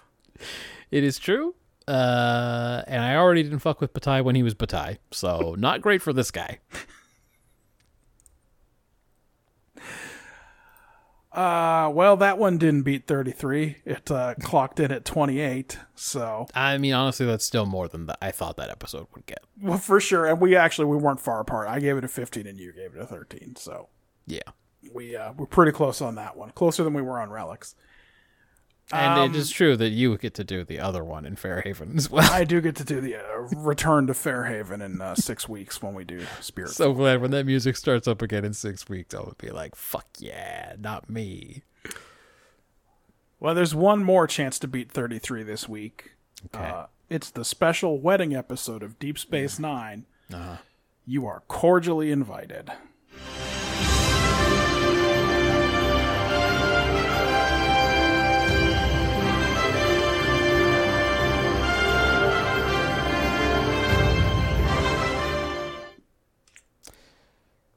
Captain's personal log. See, this is how it's done, Janeway. uh, everyone is super happy. Uh, DS9 is the HQ for the Ninth Fleet now. I don't know if that's going to matter. Uh, the war seems very far away.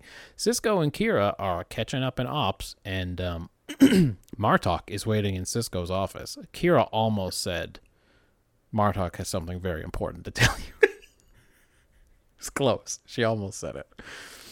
Uh, Martok is mad about being named Supreme Commander of the Ninth Fleet. Klingon edition? I assume that was 'Cause- a joint command. Yeah, because Sisko's Supreme Commander of the Ninth Fleet, I think, or his boss, Admiral Admiral Ross. I don't know. he wants Worf to remain his intelligence officer, and then he talks about how Worf drives him crazy with all of his bullshit personal talk because they aren't friends like that. Yes, I adopted you as a 35 year old man, and yeah, I need you on my ship, but like, I don't have opinions about your wedding or your dumb son. Cut to Alexander impressing everyone with how much of a fucking clown show he is in Quarks. Yucking it up about what a worthless turd he is. Uh, but I guess he's been transferred to the Yavang, which is some battle cruiser. So maybe we won't see him much anymore. Maybe the Yavang is his shuttle. Maybe. this, um, I mean, listen, there's no way to know this at this point, but this is Alexander's last appearance. Okay, so the Yavang is his shuttle. we'll just say it like that. Yeah, it's he's not going to be on the Rotarran because we had a scene two minutes ago where uh, Martok said that he was keeping his flag on the Rotarran, Yeah. not transferring it to Deep Space Nine because my reading is that he's in charge of both elements of the fleet. Okay. No. Yeah. Anyway, so yeah, not not only uh, most of the crew of the Rotarran are being moved to the Yavang, so don't worry about. You're not going to see uh, what's her name? Gabrielle Union? now- Yeah, exactly. Yep. Not gonna see her ever see again. any of those guys. that old guy who was real bitter in the first return. Don't worry about that. He's gone. Yeah, he ain't around. He ain't around anymore. Uh, Quark asks Worf and Jadzia to get married at his dumb bar.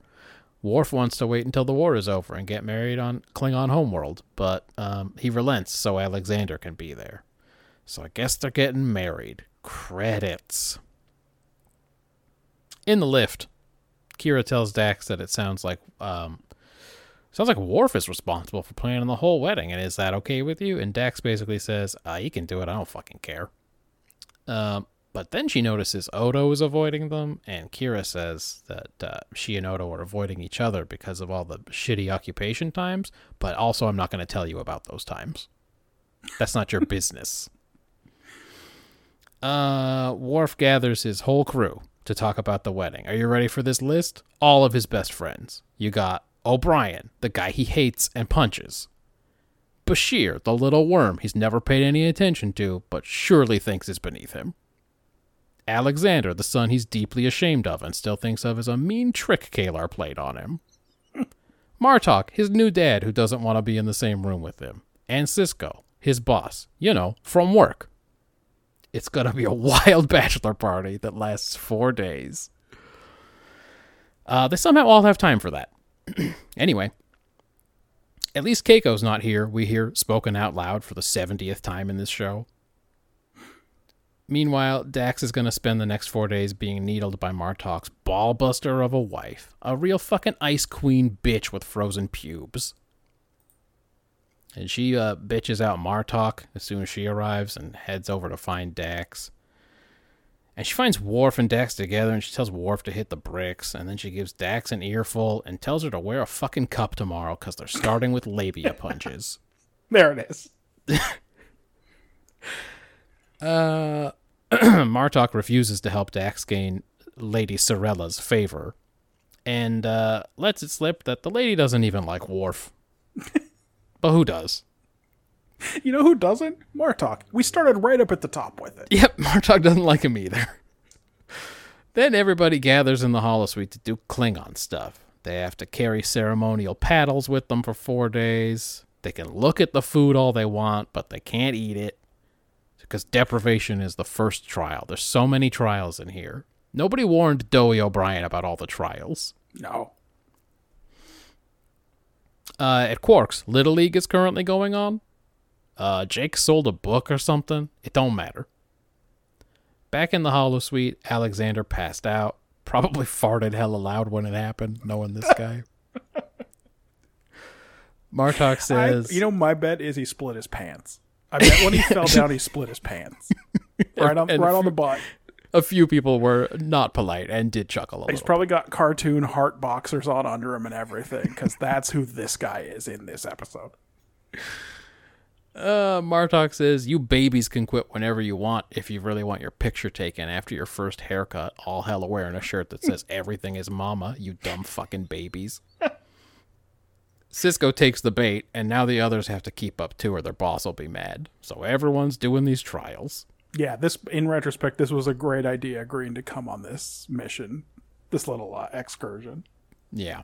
They thought they were going to do Klingon sex ideas, but whoops. No, Also, none of those, none of that. Cool they don't know what those are like. If they did, they still would be like, I don't know, man. I'm supposed to read poetry while they throw shit at you. What if they hit me? I ain't I'm not gonna be in the mood. Uh, Dax is doing manual labor for Sorella, and they keep sniping at each other.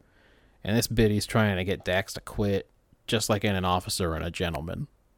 and just like Richard Gere, Dax won't quit because she doesn't have anywhere else to go. And just like Lou Gossett Jr., Sorella inexplicably knows hella martial arts. uh, Dax. Um, I guess I should stop you here and say I ain't seen that one either. all right, well, I ain't seen any P.T. Anderson movies, it turns out, and I ain't seen that one. it's um, it's pretty bad. It's probably too bad to like. I see. but it might be fun to watch with someone and make fun of the whole time. Maybe, but I don't really like bad movies in that way. Okay. Uh, Dax is now starting to fight back because uh, she's a real sarcastic turd. She tells Sorella that her family's a bunch of stable boys and sex maids or something, and it's cool if you want to pretend you have royal heritage, you can do that. And I won't tell anyone your great great grandmother was a dog's whore. Uh, another scene where Odo avoids Kira, this time with her not so secret admirer by her side, Jack Sisko. Bashir volunteers to eat pain stick or whatever in a quick holosuite check in. That was like a five second scene. Uh, back to Dax.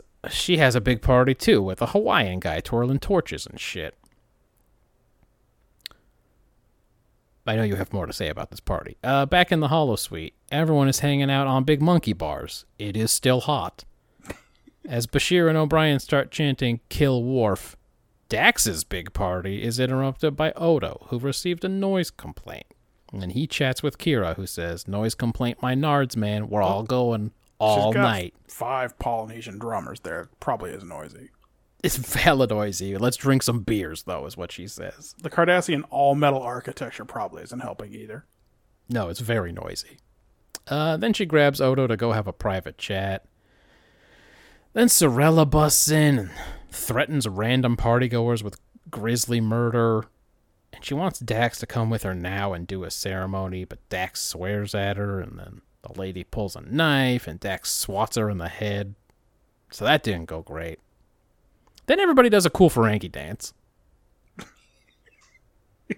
That's uh, maybe why I called it Monster Mash. the uh, the next morning, everybody Oh, wakes up uh, and I'll, I'll drop this one in here now. Aron Eisenberg said that was the only improvised thing that ever made it to air that he did in all of the years he was on Deep Space. Oh no, it's too bad. I mean, it is a fun dance. well, I think it helped that he did it, and immediately Terry Farrell started doing it too, and then everyone started doing it.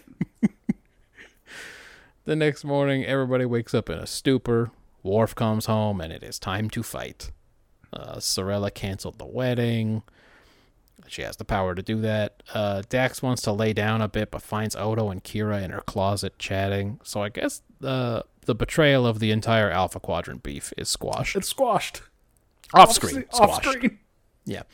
Uh, Worf wants her to beg for forgiveness, and she isn't into that. She says Benjamin can just marry them, but now Worf is the one calling off the wedding. Okay. Um, Martok gives Worf a pep talk, uh, so Worf decides to keep trying, but now Dax won't relent.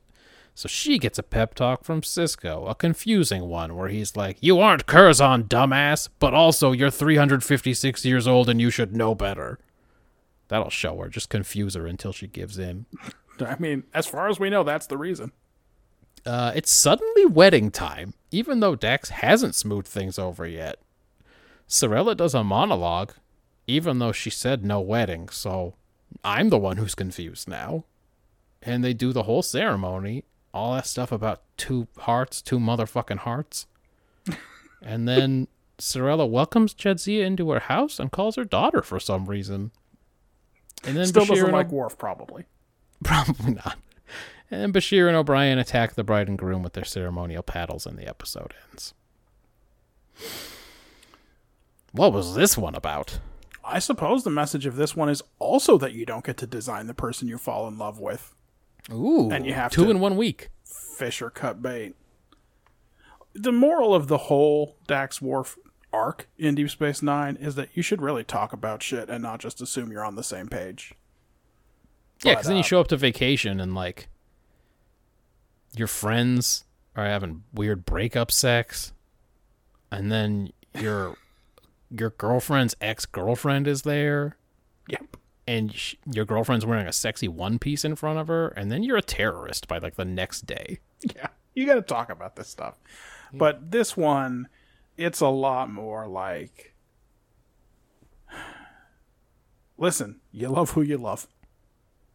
Okay. And um, that's also what's good about it, says Martok. who I think it's just into mean ladies. It could be. That could be his particular thing.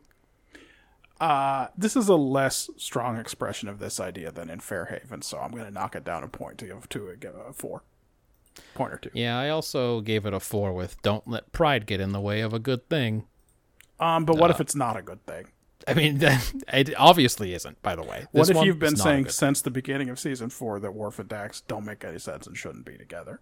Yeah, that it was literally just seems like something two people, the, the writers just threw them together because they didn't have anything else to do with them or something. What if when Worf says, "When I'm laughing, she's somber," uh, you're like, shit. I thought you didn't know that. Now I, now, Now I'm even confusing. more disappointed somehow. Yeah. Worf and Dax are too proud to make it work until they get pep talks. Chakotay level pep talks. yeah. Okay, I gave it a four as well. I mean, um, yeah, that's it, really. Execution. I have no idea how Dax got into Sorella's good graces. How can you do all that lead up and then not show the Look, I fought for this country. and that doesn't mean that I get to choose. We see the scene where Sisko gives her gives her the pep talk, Yeah.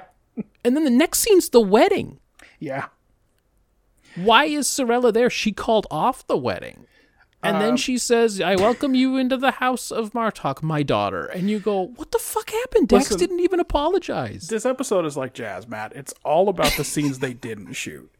Like, Worf goes to try to make up with Jadzia. We don't see that. Huh? No. He just Jadzia shows up and goes, She wasn't makes into up it. with Sorella. We don't see that. We- Odo but- makes up with Kira. We don't, don't see, see it. that. it's so fucking weird. I, I like a didn't even- cosmic gumbo. Exactly correct. We were always joking on the set about how it's just like a cosmic gumbo. Um, I didn't even care about what happened, but it was so confusing that everything was just fine at the end. Yeah.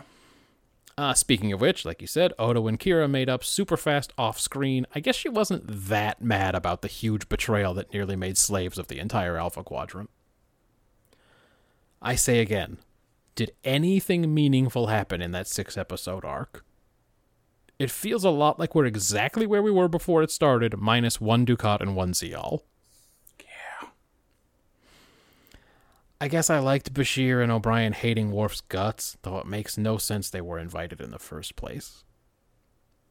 Seriously, I read you the list of his cool wedding party. Uh huh. All the guys he hates. Uh huh. He um.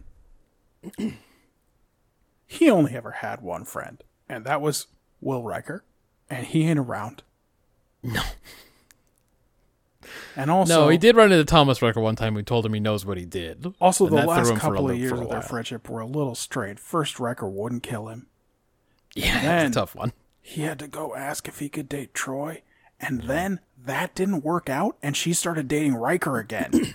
Yeah, it's not great. Yeah, it's a tough one. yeah, no, no shit. He's not on the Enterprise E. I mean, except in every movie. Um, I liked the Ferengi dance. Uh huh. That Martok seems like a good guy. All right. Otherwise, utter garbage. I gave it a two. All right. Um. Well, I don't think I've said this in a while, but mismanaged minutes. Oh, good. Great. Instead of giving us any of Odo and Kira making up, they give us lots of Bashir and O'Brien comic relief. Yeah. And while I like Alexander Siddig's read in the Kill Worf scene, Mm-hmm. I really don't need to see them be whiny babies if there isn't going to be a real discussion about what it means to be Worf's friend. Well, they're not Worf's friends. It's so fucking Yeah. weird.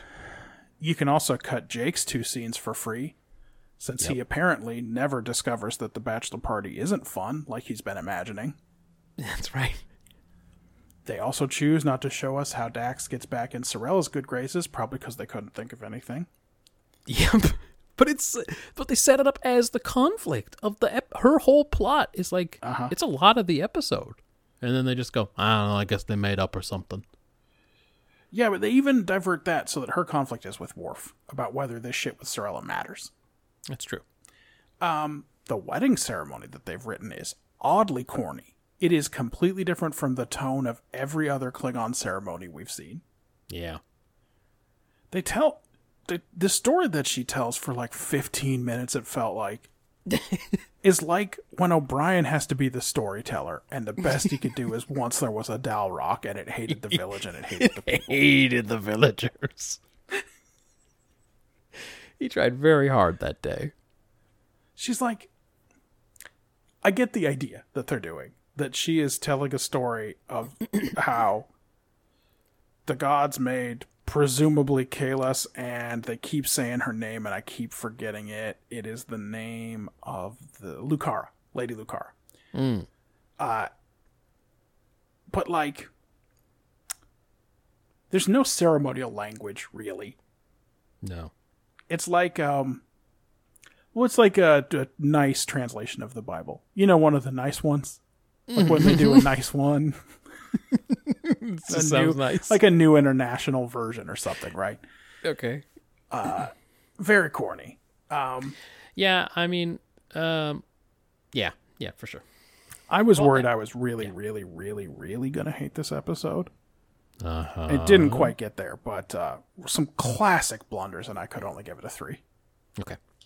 Um, world building. Klingon wedding stuff. The power a Klingon matriarch has over her house. They wanted to show Klingon uh, Klingon woman having some power for the first time. They like they said the men uh, rule the council, the women rule the houses. Right. Dax apparently negotiated the Khitomer Accords. Yeah, we just found that out. I guess We just find that out today. Deep Space Nine is fleet headquarters, and Martok is fleet commander. Okay. Shelby commands the Sutherland. Did you catch Oh, that? did uh, I uh, did they say it was the same Shelby, or were we just supposed to pick that They up? just said Captain Shelby. So when Dax is attempting to seduce Lieutenant Atoa, Hmm.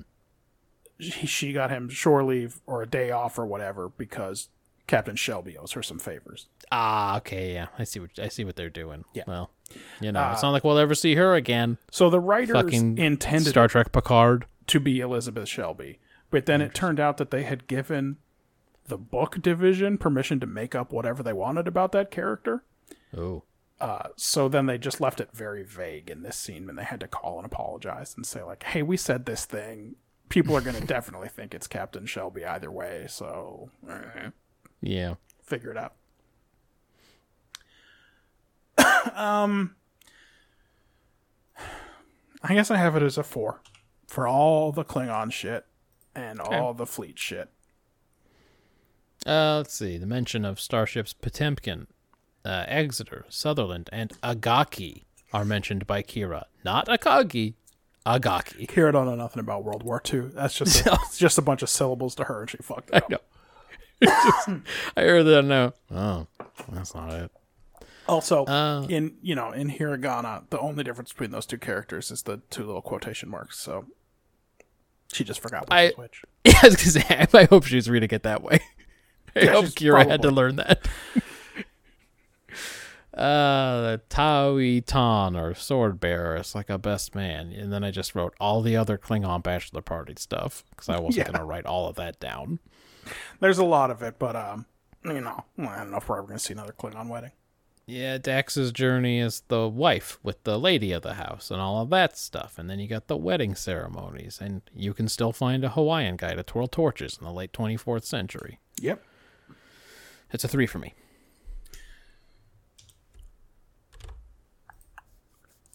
World building. Let's have it. Sisko is very happy to be back at DS9. Um, he That gives was, Dax. was that not world building? This is characterization. Yeah. Now I'm on the characterization. Yeah. Did I say world building? I meant characteriza- characterization. Uh, he gives Dax a stern talking to, and he refuses to look weak in front of the Klingons. Yeah, that's dumb. Well, but maybe that's political. Like he's Well, got to work with the Klingons every day in this Ninth Fleet business. Maybe Well, like he when needs them oh, to you mean like when him. Kirk agrees to a fight to the death because he doesn't want to look bad in front of the Yeah, right. There's precedent for this. Yeah.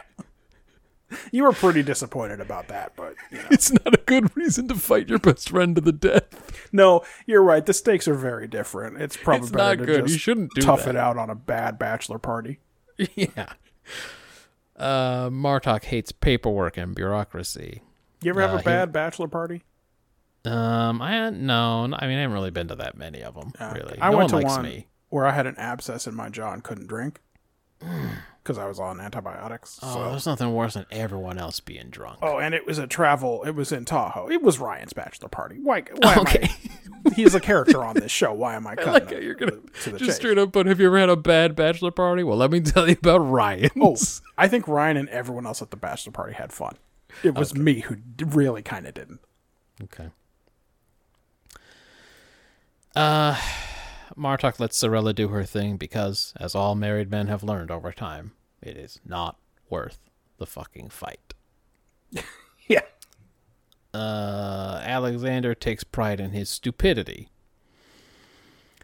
Dax was a bit cocky about this Lady Sorella thing, but uh, when it got hard and shitty, she just quit. Uh, I guess she relents, but we don't see her do anything after that. So, huh? Yeah. Her dad's name is Kella or Keela or something. If it's if it's her dad and not her mom. We know Ah, she's yeah, the daughter of somebody. Yeah. Uh, Worf remains a fucking bummer first class, and every plot involving him is worse for his involvement. Yeah. Uh, Odo and Kira are initially avoiding each other, but just chat it out off screen, and everything's fine now. I'm glad we spent all those episodes doing nothing. Uh, just a two for me. Uh, didn't really appreciate any of these characters. I mean, I have it one better. Um like uh Worf and Dax probably still shouldn't get married. Yeah. But I thought it was interesting that the stuff that came up was like the difference in their age and their experience. And not stuff like when I showed up at her quarters, the uh, Hawaiian guy and Morn were leaving. And they both looked very scared to see me. Yeah, and they were not happy to see me. Uh, it's like I know Worf thinks that Dax is frivolous, but he doesn't seem to think that she's like a bad person. Yeah. Instead, he's just like, I don't know, man. This is my first marriage, and I only had sex one time, and it made Alexander. And uh, so you can see why I would maybe never want to do that again. To take that decision too lightly.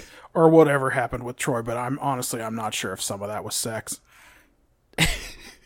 so a lot of it was challenging, but it did not doesn't really have any bearing on this situation. Yeah. Uh, O'Brien sucks, Bashir sucks, Jake sucks, Quark sucks. right. Martok really likes his tough wife. Yeah. She uh, comes in there she good says he's fat and his hair is getting gray, and then she walks off. He says, "Sisko, isn't she magnificent?" he's just a good dude. They're spending a lot of time so that we know he's a good dude. Yeah. Uh, the worst thing, characterization wise, is the missing Kira Odo resolution.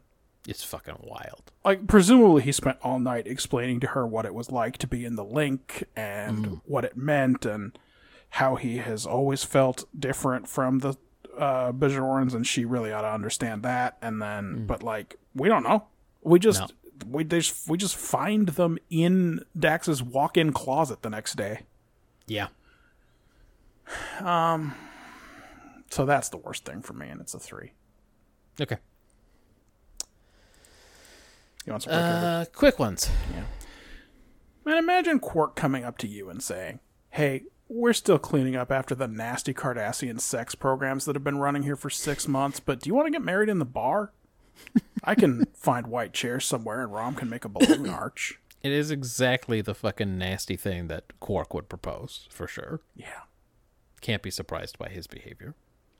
You think Alexander still gets the urge to steal shit? Yes. Like, he hasn't worked through anything. We saw the episode where he supposedly got closer with his dad, and nothing good happened that whole episode.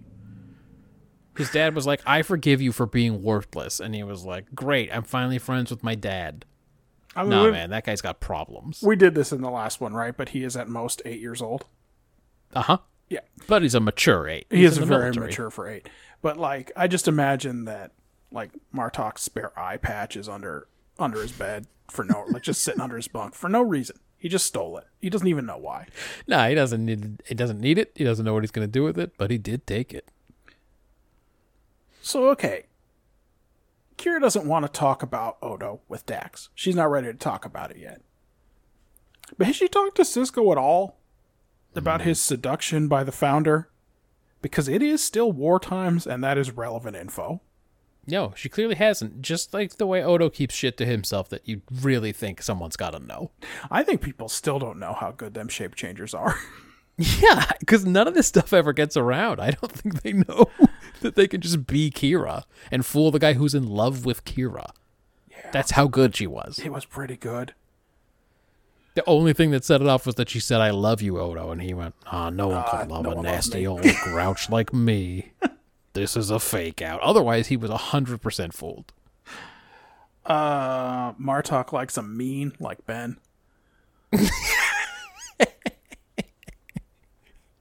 I love that someone had to make a Klingon barbecue lighter for this candle scene. That they had to go get a barbecue lighter next to the charcoal and firewood at Ralph's or whatever. Somebody then showed up with a regular ass one, and then for the first time ever, someone went, to it. I'm sorry, I'm sorry. Are we just supposed to use a regular barbecue lighter? Uh huh. Hey, th- hey, this says Bic. It's got the little Bic man right on it. Like normally they don't give a shit about any of that stuff. But this time someone had to go and turn that into a Klingon one. Dax gets real sarcastic about these fucking candles. But if one of the steps was to hand make the candles, she could have replicated the fucking Targ tallow or something, right? She didn't have to jump right to uh Yankee Candle Company Yeah. or whatever. These are LED candle. Like she lit the two in the middle. Those are real candles, but all the rest are just little LED flickering LED candles that suck. Yep. That have fooled nobody ever. like yeah uh, all right it was there's a war it wasn't possible for you to go hunt a targ etc and render it and everything but um but you did take every shortcut you didn't do any part I mean, of she this says, I don't yourself. give a shit about these candles. She does. And neither is anyone else. And then, yes, she is wrong. The lady Yeah, does is care about, about those it. candles. But her opinion is no one's going to give two shits about this. o'brien and bashir think that they're going on a four day long debauch yeah Mm. Four days, man. oh o'brien was at Worf's bar mitzvah right he was there and we were like do they know each other why is o'brien here I do remember being curious. Wesley shouldn't be there because he's 15, but he's the one who figured out what Worf was upset about. But why is He gets to be O'Brien there. Is it because he had to program the holodeck? Probably. Uh, but anyway, he has seen a Klingon ceremony. He should have had some idea what was coming here. It does kind of seem like they forgot maybe that they were on the Enterprise together. Yeah, yeah, yeah, yeah, yeah.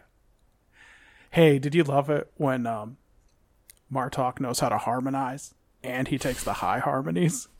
It was pretty good. I mean, as always, the best part of all these episodes with dumb warp shit in it is when they sing a Klingon song. Yeah, yeah, yeah, yeah. But I was not expecting him to harmonize, and I was into it.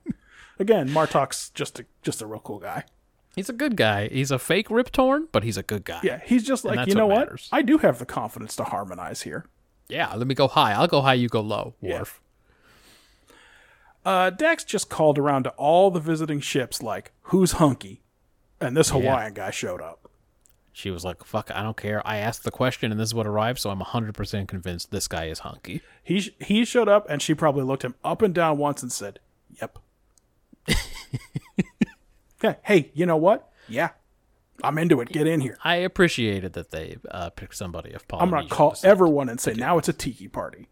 It wasn't like some square jawed white guy. Oh, Or yeah, yeah, something. yeah. That was nice. Yeah, at least yes, at least they cast someone appropriate for this, and then they didn't give him that many lines, so it didn't matter whether he was a good actor or not. No, it didn't matter whether his face when he sees Worf was cartoonish. Yeah. um, when Bashir says he's gonna kill Worf, I was like, you know, O'Brien's always ready to go another round with Worf. Yeah, of course. He started chanting it right away. I was like, of course he's into it. Yeah, Yeah, yeah, yeah, yeah, Kill Worf. Um, a scuffle between War- uh, Morn and one of the Bolians, I assume, is about who can mess up a bathroom the worst. we don't know. Morn took it personal, and that Bolian was like, you know, no one messes up bathrooms like we do. And Morn was like, you fucking take that back. Literally, all we know about Morn is that his wa- uh, mom is alive, and He has uh, a mom, and he wears that that couch cushion fucking outfit every day. single day. But he never leaves the bar. I assume he's got terrible beer shits. Oh yeah, for sure. Um, but also, hey Kira, one of the Bolians? Yeah, one of Were the you not introduced, or are they all the same to you? it was more than one of the Chinese. They got Yeah. into a fight. Yeah, this is Star Trek for you. That's always how they do it. It's like the episode of The Office where Michael Scott marks one with a sharpie so that he knows which of the Benihana waitresses is the one he likes. um, yeah, I loved um, when everyone started doing the monster mash at the end of that scene. That was so good. That was. I was like, uh, I, that ain't Pacific Islander dancing, but none of these people No. know about that, and they just fucking started, and everyone was having a good time about it. I really want it to be continuity. I want to see the dance again in the future. I want it to come back. And you know what? Uh Nog started it and um it looked a little bit like Lonely Among uh Last Outpost Ferengis. So why yeah, it was very. It was a very Ferengi dance. Yeah. Um I'm 95% sure that after uh Worf and Dax discover Kira and Odo in the closet, Kira slaps Worf on his ass on the way out. and they have had like zero scenes together since he took No. all her screen time in That's what I'm four. saying. They can't because if they go, they go. If Worf's in it, Kira can't be in it, and vice versa. So that was out of left field. If you didn't notice that, I know you're not going to go back and rewatch it. I really think she slapped him on the ass on the way out. Well, send me the clip. The way I sent you that clip of Tuvok winking or whatever, and the little bell going off. oh, yeah, I you guess I figure that? out how to do that. Do you remember when I sent that to you? Yes, It was real. It really happened. happened. Yeah. He winked and a bell rang. Um, Sisko is doing O'Brien and Bashir a favor because they were going to have it coming out of both ends if they ate that meal. Oh yeah, for sure. They weren't ready for that. They way overdid it. O'Brien got a sandwich that looked like it was made on an entire loaf of bread, and then he had it doubled. like too much bread. It's a lot of bread. They were hungry, but Yeah. they uh, uh, they shouldn't have let their eyes do the shopping on that one, man. Okay, and They then had like um, two bowls of linguine. yes, like, it was it, it was gonna be a bad time. it was gonna it was gonna be rough for him for sure. Um, oh, and no vegetables as far as I could tell. No, Uh, I know O'Brien had no mustard on his sandwich because he wanted less flavor. well, that's what he hates when his bitch of a wife is always trying to make him eat food that tastes like something. Here's my big question from this whole episode. This is the thing I was thinking about the most, Matt. Okay. Do you think that Worf had this little prince outfit made up like just ages ago? Oh yeah, Like it was in a little box in his closet on the Enterprise with the near the weird chair, not in the blue room, but No, no, like no. in a little box next to maybe where he kept his poisons that Picard's going to use in 15 episodes in Starship Mine. Um, and Yeah. it's like it's just been sitting there waiting for the day when he had his big Klingon wedding ceremony. yeah. He's like uh, he's like the person who buys their wedding dress when they're not even dating anyone. Yeah, Uh-huh. he's hundred percent that little prince. Because uh, he talks a lot about how he has always dreamed of this Klingon wedding ceremony. it's really something. They do they do a fun little gender swap that no one mentions, where he's Groomzilla in this one. You remember season one, Worf? Buddy, I think about it all the time. So good. We were- Season one we of were watching- TNG, yeah.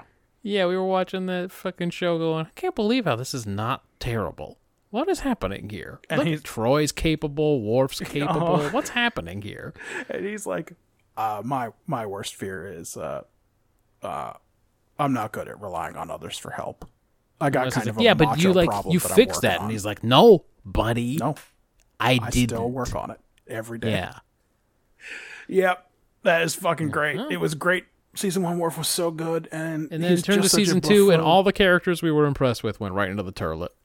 Also, you said Martok adopted him at age 35, and I almost laughed. I thought to myself, this dick's only 35? Uh, He's, I Something looked like it up. that. He's canonically 33 in this All right, episode. so there you go.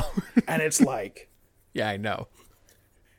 He seems having like a bad about 50. attitude ages you, I think is the, Yes. is the answer here. He has the attitude of an old piece of shit for Yeah. sure. Man.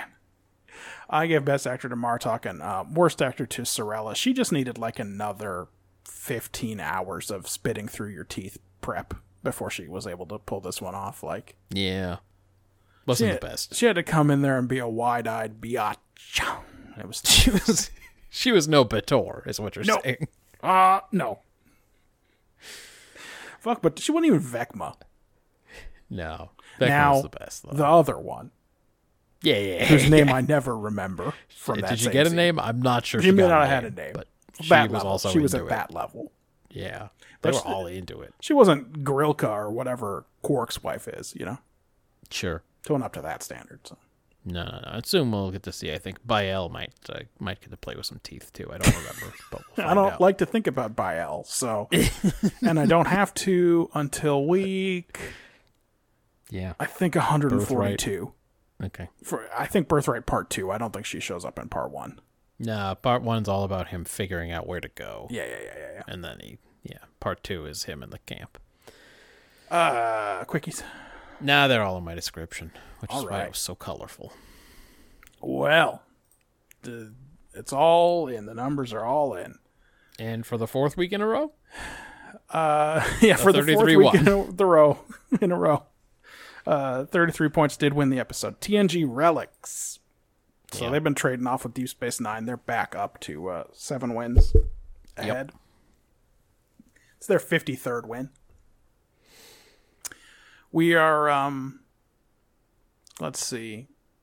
We have uh, 40 episodes left of Voyager, 44. Deep Space Nine, 47 TNG. So yeah. Yes, it's uh, still in it. They're not. They're not. They're not in the driver's seat, but they're still in it. No, they're still in it, and we have forecast ahead, and we know. Well, for A lot of instance, I. I already said the next TNG is Schisms, so Hey, don't you dare. I have no idea if it's going to be about anything or worth any points, but we're going to talk about it for an hour and 45 it's going to be a spooky mystery for everyone. is Alyssa Ogawa one of the people who has Schisms? Yeah. Okay, yes. great. Extra points for Alyssa great. Ogawa. Because I don't think there. they've given her anything meaty to do yet, so Yeah, she's going to remember some shit that happened I'm in excited. that room. yeah. Riker's whole arm was removed. Okay? Yep. It's a big deal. Some guy, Hagler or something, they replace all his blood with some shit. Anyway, His blood, uh, yeah, that's actually doesn't go so good for him. and it don't work out for him. But doesn't work out for him at all. Yeah. Um yeah, but like I said, uh, Voyager remains with 4 wins. Um I actually scored them highest this week by 1 point. Yeah, you picked Fair Haven as the best episode of the week on Rubric. It's the rubric. It's wild. Sometimes you got to sometimes you turn it on as Darby O'Gill and the little people and then at the I end know. of the day you're like, "Geez, 15 points." I This I week couldn't believe could it. win. I thought for sure going in, I was like, "That's a five point episode for sure." There's no. but way even you gave it points. 13. I mean, your Yeah. worst episode was Deep Space 9 this week. So I know. Yeah, I was like, "Wow, okay, this isn't uh, as bad as I thought it would be."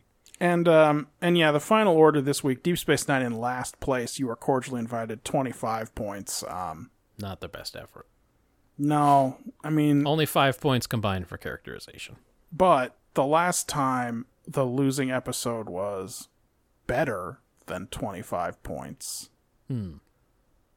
Ooh, Yeah, been a while. it's hard to Again, do with they've the, all been with very the bad naked lately. eye, but it's uh looks like it was week one hundred and seventeen when Warhead got twenty eight points. Yes, that appears to be correct. Yeah. So you know, it's a it's the it's the God, best was loser. that in, about the like, uh, one where the robot they found the warhead and it was a person Yep. or whatever? I don't even remember anything Yeah, about yeah. that. Yeah, Harry. Kim was all busted up about having um awakened the warhead, and then they uh, it had they had to convince it that it didn't need to go It wipe out as this population because the war was over. It had taken over Schmullus, and then at the Oh, end, it blew itself up to destroy all the other warheads. So But I don't remember anything about that episode.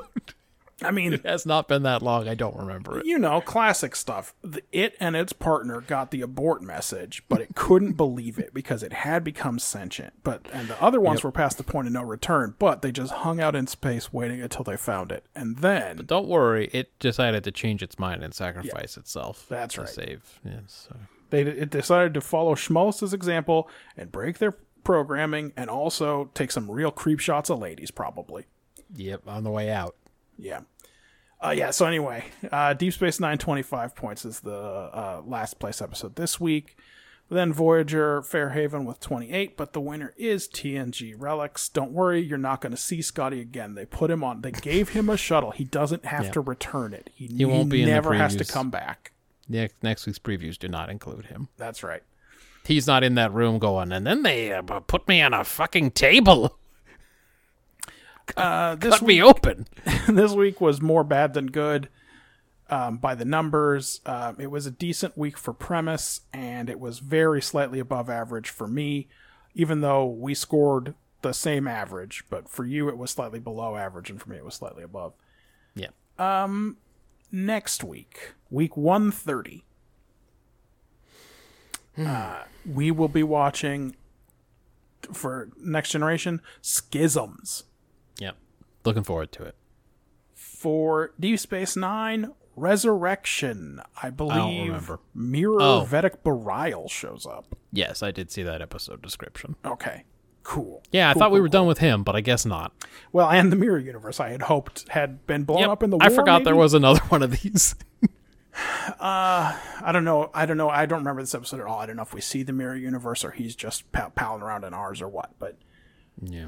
Uh, and for Voyager, you get the privilege of describing an episode called Blink of an Eye. There was a TOS called Wink of an Eye. I wonder if This the is premise different. is similar. Uh, I do remember what this episode is, so I, we will we will get into it. All right. That's what you should watch. Maybe it'll take three hours again, like this one took. Well, we did cross the three hour barrier. Well, how could we not when you sent in five memes we had to describe? it's true. That was like forty minutes of just describing f- fucking pieces of memes and why, what they were referencing, and then also here's another thing that happened since the last time we bought it. Uh, uh, we still did uh, two hours and 40 minutes of Trek talk, actually, because we cut over about the 33 minute mark. Yep. All right. Well, that's it. Um, I don't know if Twitter will be around or if all of you will have left Twitter, if any of you are even fucking listening. But it's at BrotherDate on the Twitter machine. Uh, it's also at BrotherDate on the 10 forward dot social. Yeah, at brotherdate at 10forward.social. Yeah. Uh, I started, uh, that's on Mastodon. I started my uh, own personal Mastodon this week. Oh, nice. on- okay. penfount.social, the fountain pen Mastodon. Ah, there you go. There's one for everybody, I guess. Yeah. This is why I can't get down with Mastodon. I don't understand it. Uh, but I'm following you, so anything you What post server on am I supposed to join? I don't know. How does it work? Well, don't worry, they're federated, so you can see my posts even from yours. All right. Well, I'm gonna get on. I'm gonna get on Threads next. I'm gonna Yeah, yeah, yeah, yeah, Check that out tomorrow. Uh, anyway, you can send us mail. That's uh, brothers at brotherdate.com. You can go to brotherdate.com. I don't know why, but you could. You could do it. no one's gonna stop you. I paid Unless for it. You could go there. Maybe we're flagged in some way, and maybe maybe there someone is gonna try to stop you from Oh, yeah, going onto it. Maybe you can't visit it on your work computer. I don't know. Anyway. That's it, man. Uh, as you believe, so shall you do, so shall you do. As you, As you believe, believe, so, so shall shall you do. Idle deedle I. This was so impressed by Guan Yu's spirit that he became a fucking god because Yeah. he went, nah, that's a super good point, though.